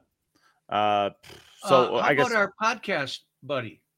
Did you watch him play at all out there? Chris, He didn't go Chris very Alexander. far, but Demi. Oh, Demetrius. Yeah, I didn't. I wasn't able to watch much of his matches. Okay. Yeah, I was, um, yeah, I, I wasn't able to watch him much. Demetrius doesn't play in enough events to be able to. No, I know that. He's Yeah. uh, he wouldn't be a pick, but I was just wondering how it went for him because I saw he won a match, but a couple. Yeah. So, uh, yeah, I guess let's. Um, did you have any picks? Who are your fourth and fifth? You, Tyler and who? Tyler, and then I'm I'm up in the air. I really don't have one that I can say, yeah, this this player needs to be on, on the team. A- actually, I I do like Chris. I, I do. I he's I would been be there. okay with Tyler. you know, he he has been there and on the team, and he he yes, okay, did he falter a couple times here or there or whatever, and and but I, I just I think he can bring a game. I I, I like him for the team. I do. Okay, so let's move on. Uh, I do want to give a shout out really quickly because uh, we didn't talk about this when we talked about the U.S. Open, but I think it's worth talking about uh, the the Shane Van Boening Juniors uh, that uh, the SBV Junior Open Pool Championship that happened at the same time. Uh, Khalid Algamdi gets first place. Congratulations! This was the junior, so under 18. Trenton White gets second place, an American. Awesome. Landon Hollingsworth, an amazing up and coming player. I mean, this this kid is going to be. He already is the real deal. Uh, just a matter of getting him a few more years to get up into that, uh, up into that, uh, you know, that that elite tier with the rest of the U.S. players. Cash and Keaton also. Uh, actually streamed a match with him and uh, Sam Henderson, and I'm actually. I don't want to like dog on him, but like he was not the player that he was now. I mean, he he has improved so much in the last year, year and a half. He's obviously been putting in the the really, really hard work. So awesome to you, Cash, and keep up that awesome work. Uh Yannick Pongers and Dakari Turnquist, uh, Lazaro Martinez, the third, and Nico Conkel uh, all get fifth through eighth. So pretty awesome stuff. Uh, onboard Sportswear, shout out. They uh, sponsored the event with some pretty sick jerseys. Uh, they were kind of the light blue tealish uh, that Shane nice. actually wears. They were, I yeah, like they're, they're those. pretty sick. So Yeah. uh, shout out to Onboard for doing that and for sponsoring the event. Um, yeah, I guess let's let's move on to the last, which is Jason Shaw versus Shane Van Boening. I don't think Shane has been beaten this bad in his entire career. Uh, 120 to 80. I never saw that coming. I had a lot of people ask me, what do I think was going to happen? I thought Shane was going to win. Not com- like super comfortably, but I thought he'd win by double digits, and I I'm eating it. I will eat the crow on this one. I mean, Jason Shaw, what a performance! Incredible stuff. You think uh, uh, Shane had a little uh, post open letdown in this match? Like it was just bad timing for him? I I have no clue. Um, I mean, at the I end of the day, like he he went just. I mean, he Shane was not jet lagged. There's no way he was jet lagged. I mean, he, No, I don't mean No, jet lag. I, I mean, oh no, um, I, I'm I'm I'm referring to Tom because Tom. I mean, he was Oh. at he was at the Philippines, sure, but I mean, he spent I think a week at home before he even came to the to the U.S. Open. So, uh, he was he was definitely not jet lagged. Um, and if it was at Texas, so it's a one hour time difference behind. I I don't know. Um, I don't know what happened to be honest. I mean, Jason's a great player. I of mean, a motivational leg.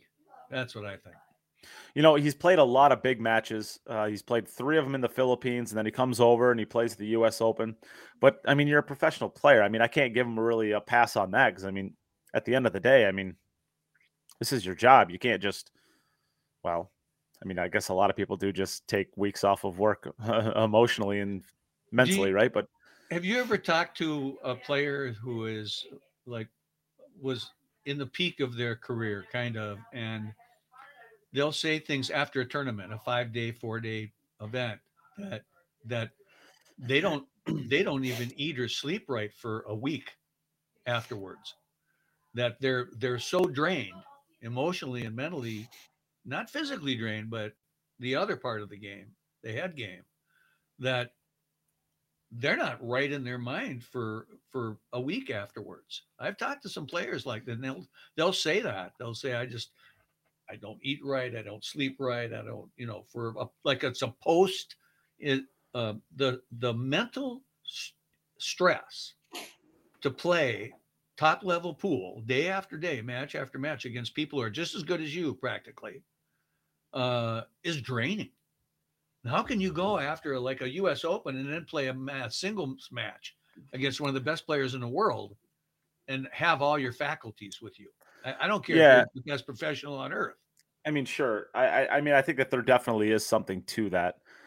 Um, with that being said, I mean, Shane didn't make the last two days of the event of the U.S. Open. I mean, he was knocked out in the final thirty-two, I believe. I think, I think he, I think he lost in the round of. Actually, he may have lost in the round of sixty-four. Now that I think about it, uh, it was either the round of sixty-two or the round of 30, 64 or thirty-two. Well, if I mean, he, beats him, he loses earlier than that. Well, that was the opening round. I mean, theoretically, he could battle back and make the final 64 in the single knockout stage. But um, I mean, it definitely does. I mean, uh, I mean, Raymond would know. I mean, he's a he's a absolute top player too. But um, I mean, how much? I, I don't know. I just don't know how much time it takes to recover. Because I mean, Shane was done, I believe, at the latest on Friday, and I think he may have been done on Thursday out of the tournament. So he has until Monday when this match starts. Is that enough time to decompress? I I don't know. Um you know, it could have been an oversight too. I mean, at the end of the day, I mean, we're talking I mean, everything that we've talked about so far is why Shane didn't win. And maybe the reason Shane didn't win is just because Jason played that great. Well, that could be too. I, I mean, at the end, maybe there's no excuse. I mean, maybe Shane, maybe Shane was absolutely dead prepared, and there's, you know, there's nothing he could have done to be more prepared or, or more ready. And Shane or Jason just outplayed him. Yep. I mean, that's that's absolutely possible. Jason is that caliber of player. It's not like it's a weird thing for Jason to to beat Shane like this, and everyone's like, "Oh, it's it's If not you like can me run beating." 700 balls in straight pool. Yeah, you got a chance, right? I mean, You got a chance. you got a chance. Maybe it's not like it's it's not like it's me beating uh you know Shane Van Boening 120 to 80. It is Jason Shaw. I mean, the guy can play Yeah. some pool, right? Yeah, Maybe that that's it. put you in a, into a coma if that happened. Yeah, maybe. I yeah. Um who knows? I mean, nine ball is definitely a closer game. I don't think Jason's going to take him on in uh, In Uh, 10 ball? 10 ball anytime soon. No, probably not. The break is too big. A 40 piece nugget is a serious meal plan. That's that's good. Okay, honey. Bye. You know, I think almost I'm gonna just because I think it'd be of interest. Raymond, I'm gonna I'm gonna send you an invite to this if you want to come in and chat with us for a second. We're gonna be closing up pretty soon here, but um, Raymond is uh, an extremely smart and articulate player as well. So I think he'd be, and of course he played in the event. So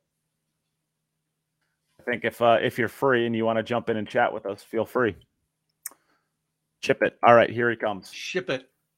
I got to do some commentary with uh, Raymond in uh, the New Jersey tournament, so I'll give you a shout out for that. It's, it's always fun doing commentary with him. He's he's uh he's a lot like me in a sense of like we have very very dry senses of humor, and if we'll we'll often we'll say a joke and like Like Uh, and I think like this a is what- dry wood.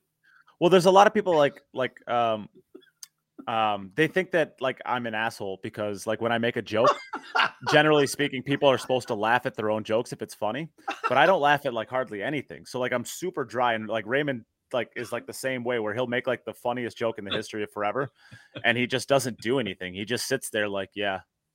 Yeah, I did that. It's it's fun. He's, a fun dude to be around. Yeah, you're beyond dry, Nate. Yeah, yeah, yeah, yeah. I am. I'm a very. I have a very dry sense of humor. We'll say, but um, no, he was he was at this event too, and he was also playing in the uh the Sandcastle Open as well. Which shout out to Ed Ladawi. Uh, I was at the uh, that one. Oh, here we are, and he's got the most epic beard ever, right? Let me kill the. Oh, nice. Uh, What's going on, Ray? Just back here. So he needs a little volume. All right, I think I'm here. Can you hear me? You are We here. hear we you. hear you. Great. Sorry, I'm in my office computer, so I don't have my lighting done right or anything like that. So you, you kind of caught me off guard here. But how's it going? Good. How are you, man? Doing great, man. Yeah. so Um, rem- remember when we were sitting in the booth and you had the this? There's a lot of beard in this in this booth, and only one of us is contributing. There's a lot of there's a lot of beard in this uh, podcast, and you're still the only one contributing. What? Nate, you might have a problem growing a beard. I don't want to talk about it. That's hilarious. So, yeah. Uh, how can Do I you answer- shave at all, even? Don't worry about it. I got the manscape, all right? I got the lawnmower oh. 4.0. I love it. Fire. Um, yeah, man. I mean, uh, you guys were talking about the decompression time post U.S. Open, and you know Shane. I think he was he was out in the round of 64, and then, um, you know, after that he still had to be at the U.S. Open to kind of tend to his duties for the junior stuff. So he's kind of like on on task for that. You know, not really getting a chance to relax or whatever. And then you can tell he was sweating too. Some of the the matches that were going on and watching Carlo. I think uh, I saw him. He was by the arena watching Carlo and Francisco's match and stuff. And then after that, you got to go. You got to travel and get ready to go knock heads with with Jason. But I think people were probably more critical of Shane's loss just because of the errors that he made. Not so much that they expected Jason not to play as good as he did, because Jason is a fantastic player.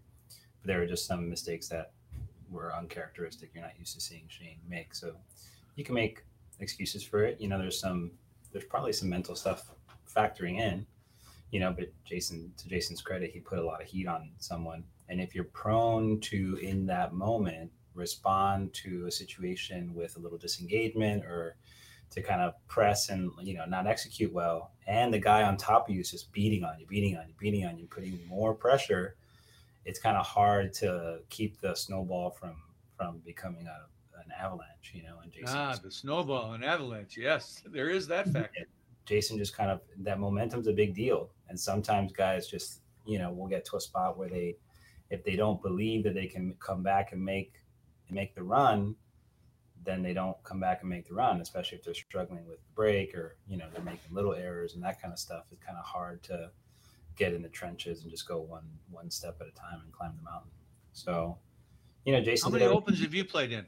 Raymond? This is my, I guess, my third one. I played my first U.S. Open in 2011 after I won the U.S. Amateurs. Uh, so I won that qualifier spot, and then um, played my first one in a while last year. You played last year, yeah. I remember yeah, you playing last, year, year yeah. and then and then this year. Um, so I'll play every Open for the rest of my life probably until they just. All right. Mm-hmm. There, are, well, tell us about it. You played in uh, both the Sandcastle and the the U.S. Open. Mm-hmm. What do you think?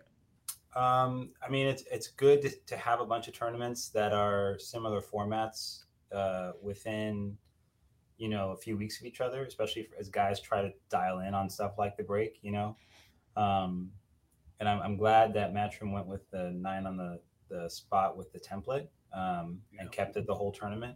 Yeah. I think we saw with one of their previous tournaments when you try and switch to the triangle, it's it just it doesn't do well. There's too I much. I didn't like that either.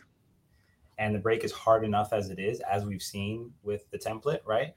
Um, like the guys aren't going to make the wing ball every time, and it's hard to get position and line things up and get balls dressed up over the corners like you would with the one on the spot. So there's many more kisses yeah, there, there, there's enough variance as it is by constricting the box and putting the template and the line on the spot that you don't need right. to worry about anything else. It's already that's the hardest you can do. So it's my purview. They should just keep that forever and make that their standard. I'm, i do agree I, with that. The nine on the, the, the box thing, I get it. Um, I I'm I'm impartial whether it's from the box or from the rail. The box is fine, cool that's going to be the standard, then go with it. I don't like the three point rule. I think that's dumb. So I'm, i think they have it right. Right. And I kind of like mirrored the international open. And then now you have the international open coming. So I'm expecting now that break standards are going to go up um, because you have two big events that happen right before this one and it's world class competition. You start realizing what's really valuable. So I think guys should really be honing in and working on that break. I've kind of like implemented a strategy if there's a, a critical shot that comes up for a tournament that um, that you're going to be competing in. Like if you play the Predator events, it's the shootout shot, right? That that spot shot with the ten ball, that has to be in the pocket, right? You just got to work on it till it's it's automatic. There should be no like, oh, I wonder if I should shoot like this or shoot like that. Uh, I went to the Michigan Open and I had kind of really drilled the, the shootout ball, and I I um I ended up beating Roland Garcia um, to get to a winners qualification round. He's a number one rated player in that tour. But when I watched him play me, he was shooting the shootout shot in a certain fashion, which I don't agree with. I, I don't think it's as consistent. And then he played Alex and he switched. He kind of uh, not fully mimicked the way I did it, but adjusted his style. So that tells me that he didn't have it in the bag. Like it wasn't rock solid set. He's kind of like testing stuff out. Probably because Carlo was going up there whipping the ball around 100 miles an hour with draw or whatever, and he was like, "Well, Carlo's making 100 of these spot shots. I should try it this way." And I I don't I don't agree with the way Carlo was shooting it, even though he's a super freak talented guy. I just think that if you put his way up versus like a Fedor or Mika who's rolling the ball in, they, they each shoot 2,000 shots, he's going to miss more shots than the other guys are. Um, so Car- Carlo's going uh, short rail, long rail, long rail, short rail, right? Yeah, he's whipping a three rail short with draw at a little bit higher speed. And I just think with a new cloth, it's it's more prone to you're going to have a, a stroke hitch one out of every 20 shots. You're going to have a deflection sure. hitch one out of every 20 shots. You're going to have, you know, the higher rate of speed, you might just miss hit the ball one out of every 20 shots. And that adds up over time. You have these percentages layered into how you're shooting the shot. Whereas if Fedor just has to deliver his cue straight and roll the ball and he's not accounting for stun and throw and all this other stuff, he's just going to make a good hit more times than you are. And he's going to beat you. Chang as well, you know. Those kind of guys who are super super efficient with it they kind of just this is how we're going to shoot it every single time and i'll die on my sword. I might miss a ball. I don't care. I'm going to shoot this every single time this way and over time i'm going to outlast people who are shooting it and changing lines and doing them. shooting from the rail one time and then shooting from the bottom rail another time they're just adding layers of variance that don't need to be there um, and so i saw kind of roland doing that when he played me and he was also kind of feeling some pressure it looked like for whatever reason so I just had a feeling I was going to win because I was like, I already have made my decision on how I'm going to shoot this ball. There's no mm-hmm. other pressure on, like, that's not a factor in, in my head, you know? So I think that's got to be the case. And the same thing has to go with the break, uh, the matchroom stuff, like this nine on the spot, 10 foot break. You got to go put in your time. You know what I mean? And so, like, when I went to Michigan, I shot 100 uh, shootout shots from 25 from each quadrant for like you know, a little two hour session at the pool room and kind of dialed in a process that works for me. And that was my approach. And I just repeated that a few times. And now I have, you know, 400, 500, 600 shootout shots in my pocket. And I feel confident. Now, when we went to a shootout, it's not a big deal. I don't have to sweat the fact that I'm in a shootout. I know I'm going to make the shot. And I made all my shootout shots, and he missed uh, two, I think. So you got to be at that place so that that kind of like takes the edge off. So you're not wondering about this the little nuances of these shots, either the break shot or the shootout shot, when you go to, to compete, the wondering about that nuance is gone. You know, you have uh, at least for yourself, your process is set, and that can help take the pressure off a little bit, and oh, you can just focus on going through your process and delivering that shot. You know, and it just so happens to be that Alex Pagulayan is sitting down, you know, while, while you're shooting this shot. You know what I mean? So it's just like, oh, look, Alex is sitting here while I'm trying to make this ball uh, or execute this shot under pressure. So I think that's really important, the workmanship behind it. That reminds me of the story I told on one podcast about uh, Jamie Barracks when I met him at a tournament one time, and he told me he he practices by uh, shooting and aiming to shoot 200 consecutive spot shots in mm-hmm. without missing in a row. Mm-hmm. And I went, "No, you're joking, right?" Mm-hmm. I don't believe you. and right. he goes, No, no. I said, So you're telling me when you get to 192, you just start over? And he goes, Yeah, till I get to 200. And so that's yeah. a little bit, Raymond, a little bit what you're saying is that when you you you you do that time after time after time after time, mm-hmm. then then you do have that process built in. Right. Where now there's there's just not as much stress on the shot. Right. You've just you've just made it 200 times in a row. I yeah. Mean, what's and, another four? for, exactly. For for the guys that are really drilling, you know, they always ask, "How do I work on my confidence?" Well, this is how. You know, you get numbers. You know, like I I kind of spreadsheet a lot of stuff, and I write down. Like yesterday, I did. Um, I, I started implementing kind of like my break training leading up to the international, and I wrote down, okay, I'm just going to work on my break for this next hour, two hour block. I'm going to aim to break 100 times. Um, I'm going to break 25 from the left, 25 from the right, 25 from the left, 25 from the right. Everyone is marked. Everyone tells me, okay, I made X amount of balls. Uh, I have a little column at the bottom, dry breaks, nine on the snap, um, break and scratch. And then I just tally those up. And now I have metrics. And now I say, okay, for this 50 break period, I broke and made 72 balls, which means I have a 1.44 balls per break average. I scratched on the break three times, or I broke dry three times. I scratched on the break once, I made one nine on the break. Now I know for 50 game period, these are within the realm of of my, you know, returns on you. Very scientific approach. Yeah, I mean it's it's metrics. I mean we use it in every other sport, analytics for basketball and advanced stuff. You know that's how they really kind of figure out player efficiency ratings. Um, so if you have that for yourself, for let's say something as crucial as the break, then right you know your alley, Nate. if if if I broke and scratched in this in this set, then I know out of 50 games, I'm liable to break and scratch twice or three times in this format. You know what I mean? So that means for the next 50 games, I might not, you know, 30 games, I might not break and scratch. So I don't have to be so so tentative or so afraid and uh, tighten up a little bit. Just keep delivering your your stroke, your you, you know, your action and just the way you've trained yourself to execute the shot and the the numbers will bear out for you o- over the course of time. And I think for the American players, as they're working their way up the ranks, you know, they feel the added pressure of the like gotta perform now thing. And so, and there's also the expectation from the fans. They keep on talking about, oh, American players aren't talented enough and they're not working hard. They're working hard.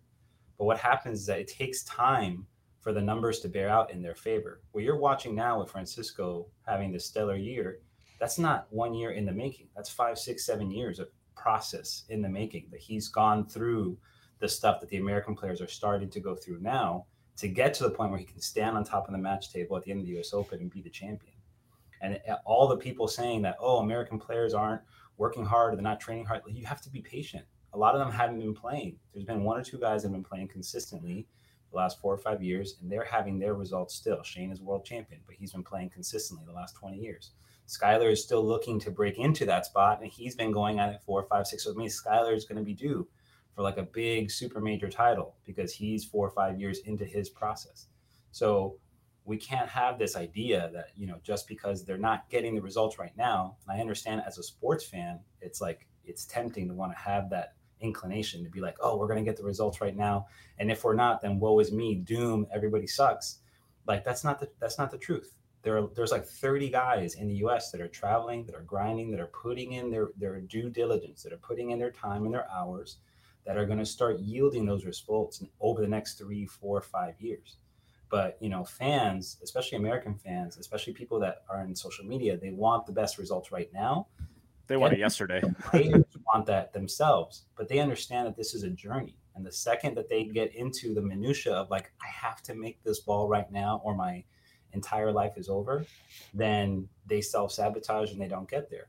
Like Greg Hogue, for instance, he had a great year. He put in a tremendous amount of work on the table, was literally one match away from qualifying for Mosconi Cup outright.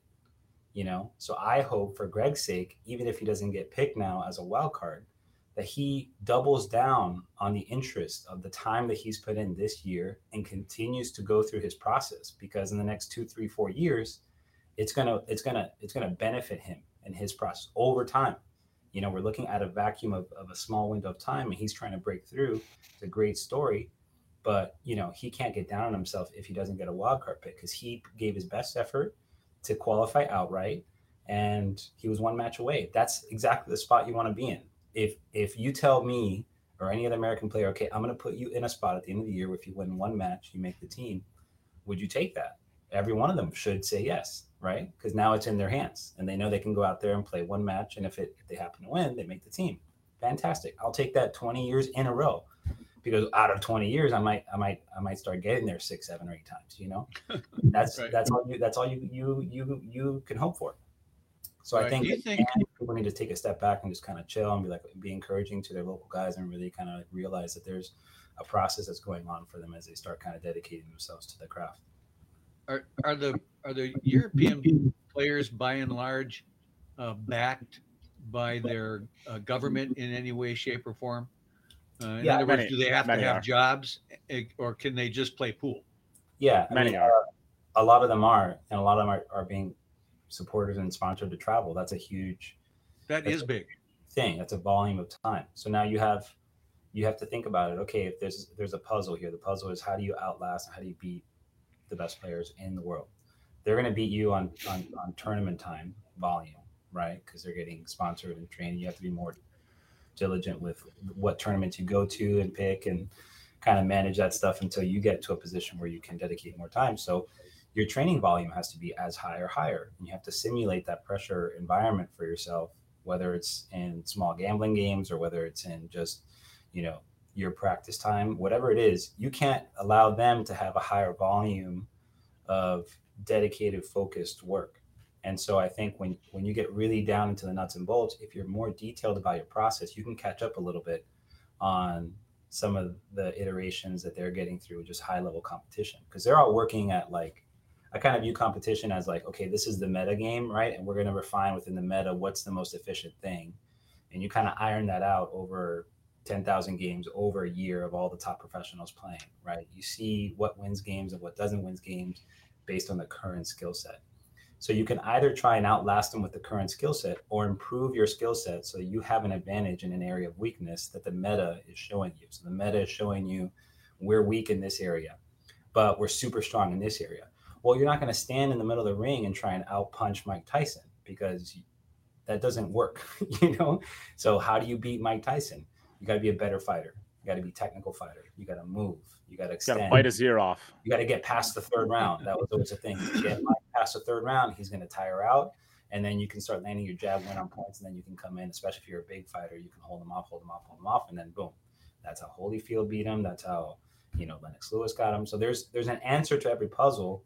People just have to ask the right questions. And so I see a lot of people trying to get in the middle of the ring with Fedor and out punch Fedor, and that's just a losing strategy until he becomes older and stops, you know, just shooting everybody's liver in, right? I mean, he's like the modern Earl. So you're either going to outpunch Fedor or you're going to beat Fedor in a different way.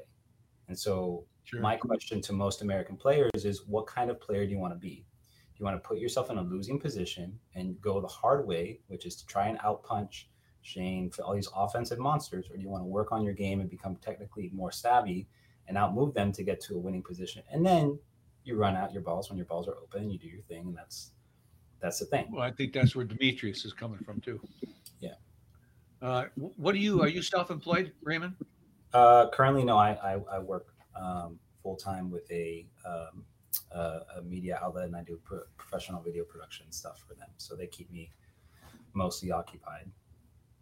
But I do okay. come from a finance background. Okay, so your pool time is limited then. It's focused. Okay. Yeah. Very structured. That's a, structured. I was gonna say that's, that's a good way of putting it. It's it's focused, and yeah. it's got to be, which is which is probably why you're putting all the analytics into it, right? So you can optimize what time that you do have, yeah, right? I don't have the luxury of just oh, I'll just go around here and just hit balls for a couple. I mean, I could do that, you know, but okay, you know, you sure. know, that's, I think a lot of people kind of get lazy and they don't. Well, I see you're wearing glasses. Yeah, and uh, have you always worn glasses playing pool? No, I don't wear them when I play pool. I take them off when I play pool. You don't wear it, so you have no correction when you're playing pool. Then no. And I've tried to wear. The, uh, I've tried to wear the doctor. Uh, what's his name in, in Philadelphia? Doctor Curran. Yeah, the one that's like way up here.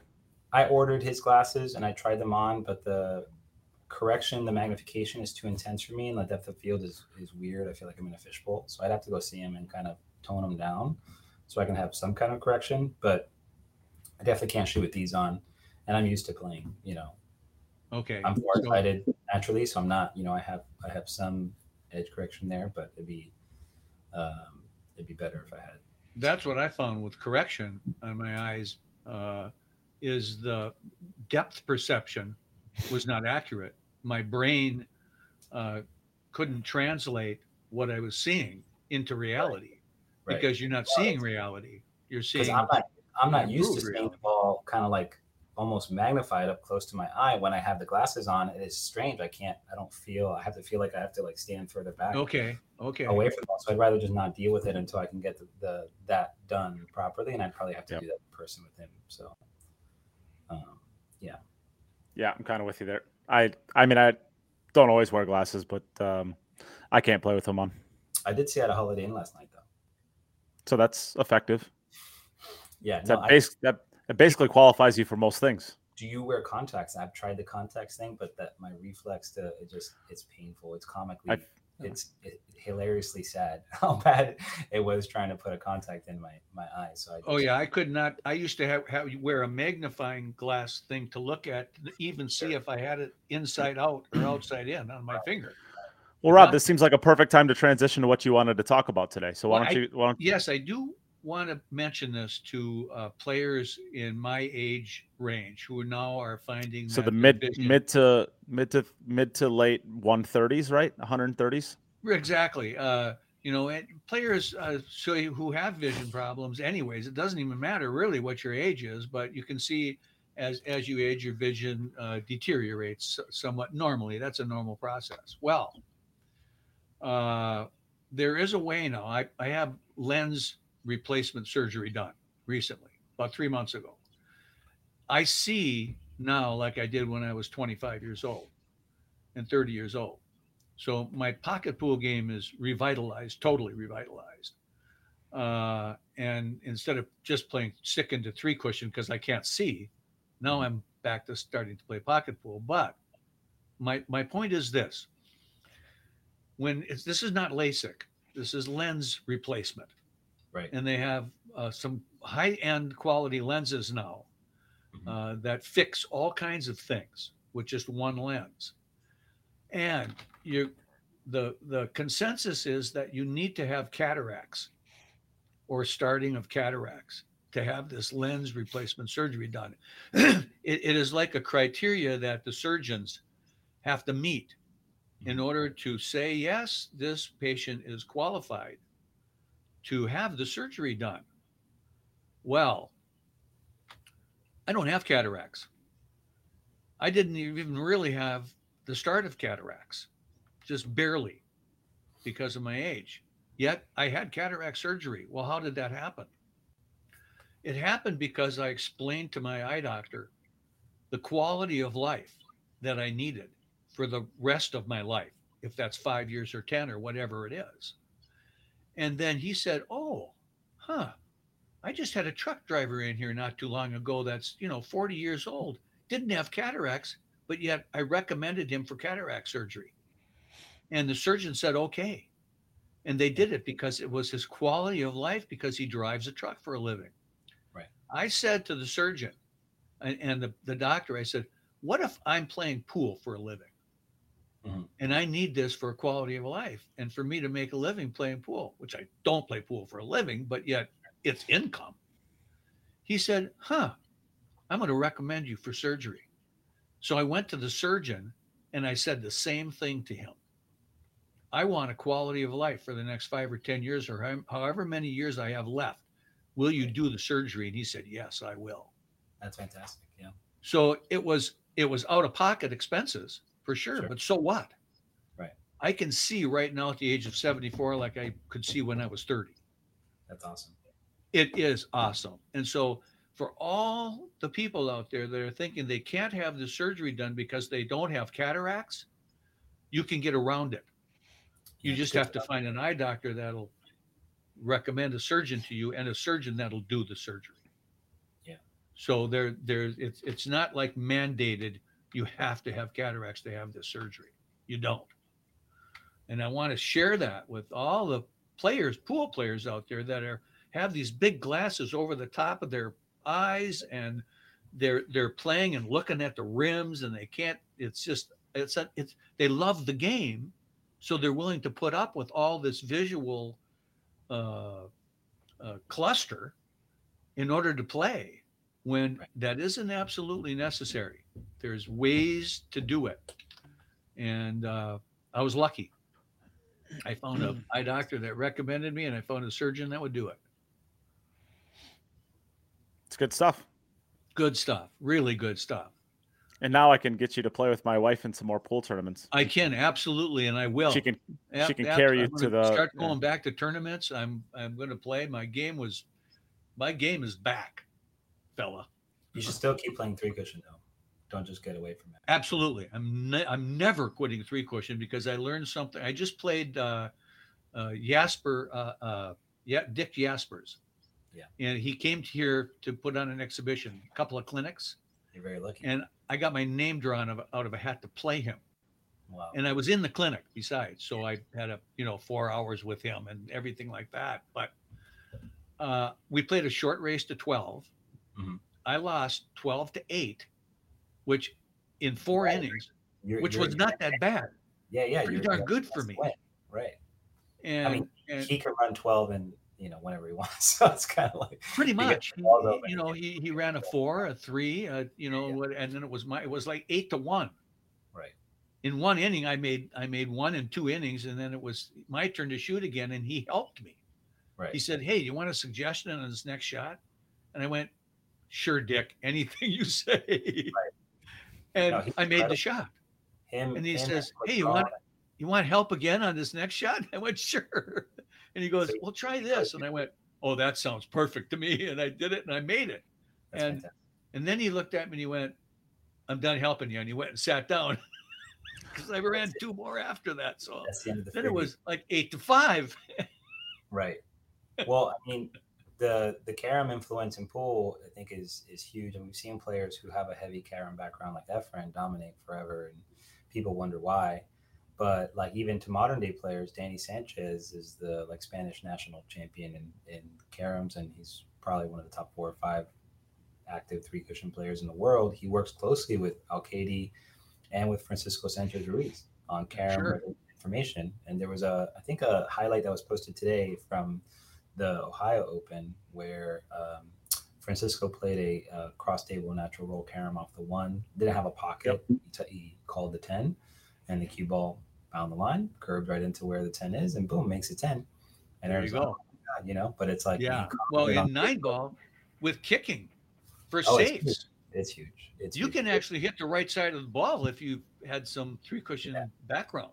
No it's it's bad. It's we the united states players used to have a pretty strong like in the 40s and 50s really strong carom culture. Like chicago was a big carom place. Oh, yeah. Um, different pockets of the united states were really big. And we had a unfortunate player that i never got to watch play but i've always heard incredible stories about was harold Worst. and he was a world three cushion champion and an all-around pocket billiards champion. And like people talk about him like he was the greatest ever you know? Like tortured. Like apparently there was a session where he just just tortured Lassiter for the money, and he would just travel around. But he died very young of um, I think like a brain related cancer of some kind. Huh. But even like the month before he died, he traveled to like a bunch of events and snapped off all four of them in different disciplines, and he is just like just an absolute monster. And there's I think I did see one clip of him like running a couple carom balls in South America to win the World Three Cushion Championship, uh, like in the late 40s or something like that. Um, but like you know, we don't have a lot of players that are like that. That are kind of crossover players that play both games at a high level. Um, Kang Lee is Alex. Kang, Kang Lee uh, from He New York. just did real well too in that last tournament he played in. yeah. Well, I mean, he got to the semifinals, I think, of Got the to, uh, against US Pedro, national. yes. against Pedro Buena. He he should have probably beat Pedro, but he kind of gave up a few extra innings that he didn't need to give up, and Pedro took advantage. And he's a I champion. watched some of that match. That was Yeah, pretty great match. exciting. He really is good. Yeah, so- Alex Alex Pagulayan.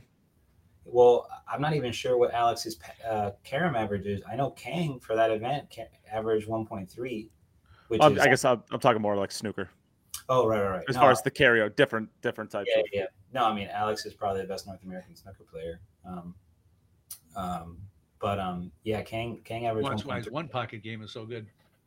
man. Too. And then um and then you know now he's doing well at the Predator events, you know, so he's he's knocking heads and beating you know top pool players.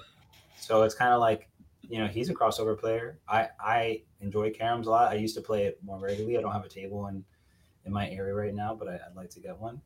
Um, but I think if players are going to look at you know how to develop a broader skill set, um, incorporating three cushion and one cushion and bulk line and that kind of stuff should be part of your practice if you're serious about kind of developing skills that are going to be valuable to beat top professionals. Kang's proving it on the Predator. He he won the match against uh, Darren first round, and then he beat uh, Xia Chen from Taiwan second round.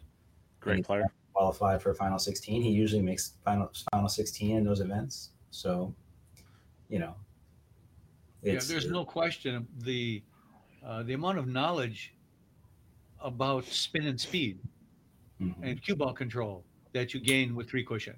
It, it's it, I had no idea, uh, being a pocket pool player my whole life till five years ago, uh, that there was just kind of this unlimited right. amount of uh, world out there with So uh, like cue ball Efren. Efren, Efren was like a national class uh, three cushion Yes. player.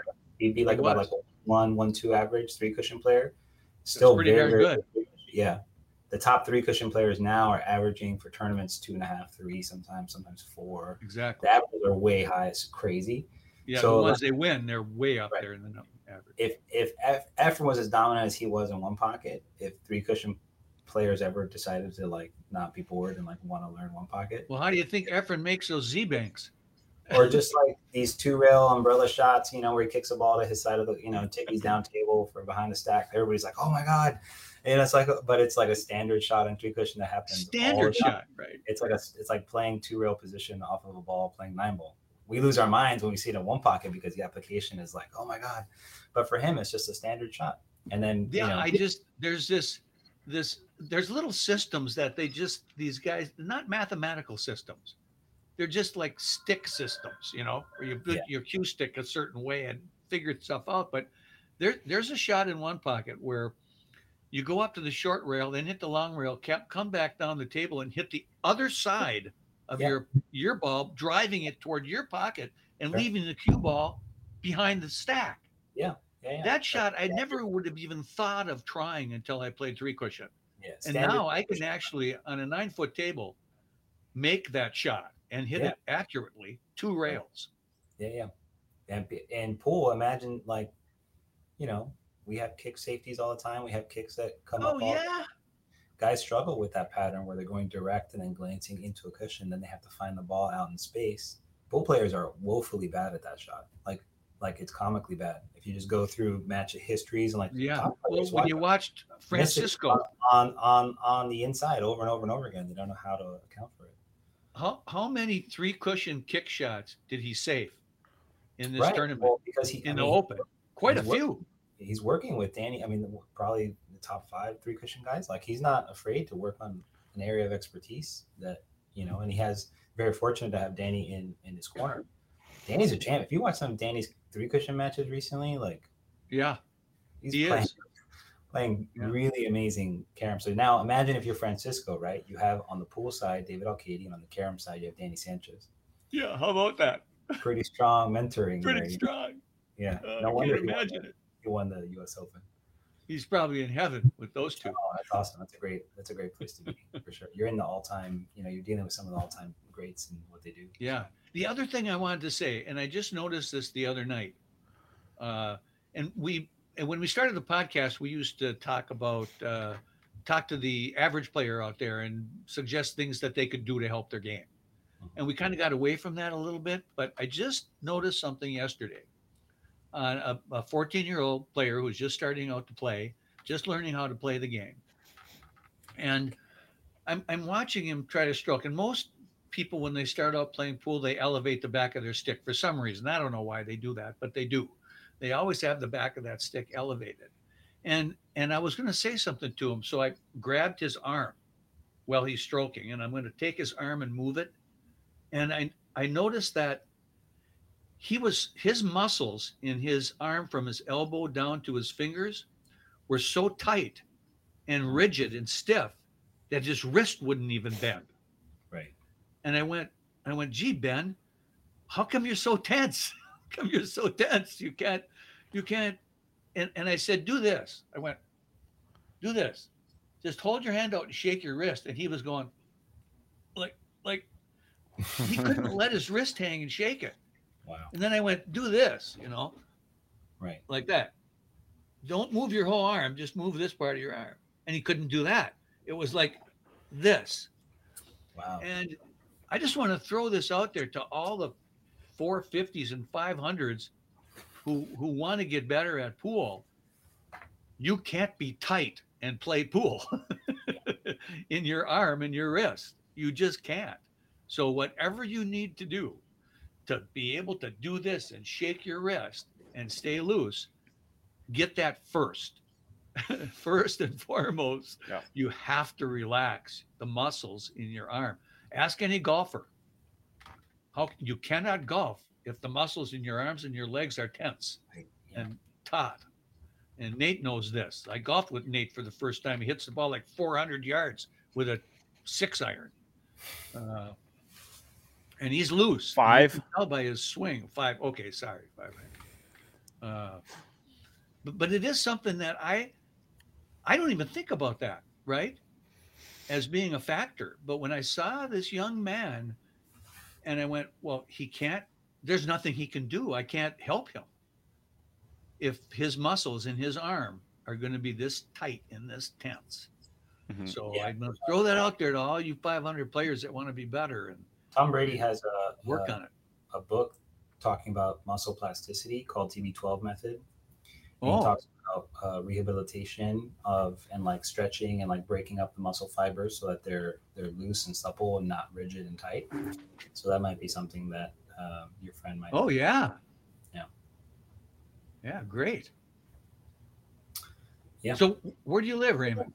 I'm in. I just moved to the Orlando area, uh, so I'm in um, Orlando, Florida at the moment. So you had a little flooding No, I, I didn't last think week. huh? Not not in my area. There's a, a bunch of pockets of the town that got hit pretty bad, especially the ones near lakes. There's a lot of lakes in, in Central Florida. Okay. So yeah, there was a few areas that you know. I had an Uber driver who picked me up from the airport when I got back, and he's like, uh, I was looking for his car because the app told me one car, but it was a, he showed up in a different car. And he's like, Yeah, my car got destroyed by the by the flooding, so I'm still waiting on the insurance. money." Okay. So yeah, some some people got hit. Did you hard. run into Hunter Lombardo down there at all? No, he's from the West Palm, uh, South Florida area. So I, Okay. I, I'm from Miami originally, so I'd seen him around there when I was younger, uh, and then he moved up to New York. Um, Yeah, he's Okay. been in New York for quite a few years now. for quite a while now. Yeah. Yeah. He's got the great Dominic Dunn in his area. Uh, Oh. Yeah, I do. Nice. We all want to be like the best player in Florida. So yeah. So, uh, all right. Well, Raymond, I think uh, you've been in. Thanks for jumping in, man. You've been awesome. I Oh, think uh, absolutely. Thanks. you know. I think maybe we need to have you on a few a little bit more if you're interested. I think you've Yeah, been yeah. awesome. next time I'll be home, I'll have my mic and light set up and everything, and you know it'll be like an actual production. So thanks for coming. Yeah. We'll get we'll be able to get to see that that beautiful big old beard of yours. Yeah, I'll have backlighting, and it'll be nice. You'll you'll get. to- Like a nice little like You uh, yeah. put some Christmas tree lights in it. I'll do a beard cam, and we'll do like a macro close up on the beard cam. I'm not even Perfect. kidding. Not even kidding. Perfect. Perfect. It's it's almost it's it's almost Halloween. Did you want to like uh, do no, some like braids in it? Do like all Scottish? No, no, you don't want to be a Viking. no. I'll probably be at the International Open during Halloween. So I suppose I will be too. yeah, I'll s- uh, wait, will I be? I need to fly out probably next. I need to book my flights actually for that. flights are expensive. uh, it kind of sucks, but Yeah, I, I looked at them. They're like six hundred and fifty bucks. I'm like, Jesus, I might just end up driving out for that. Ooh. Yikes. Well, I don't. I'm not. I'm not a fan of paying six hundred and fifty dollars for a two-hour flight. I know that. No. Yeah. Yeah. We'll see. All right. Well, uh, I probably we're at the almost a two-hour mark, so we need to get Oh, scooting no, out of here. I think long. so. Yeah, that's too long. Nobody wants to listen to us. Well, although we did have we did have Raymond, so that helps. You know. So. All right. Well, yeah, very good uh, insights. Yeah. thanks everybody for joining in. and Thanks everybody for watching again, and uh, I guess we'll be back next week. It was thanks for joining us, Raymond. back. I'm so happy. sounds yeah, good. Rob's finally off the golf course. All right, we'll talk All to right. you. soon. Well, yep. See you later. See everybody else next week. nice to meet you, Raymond.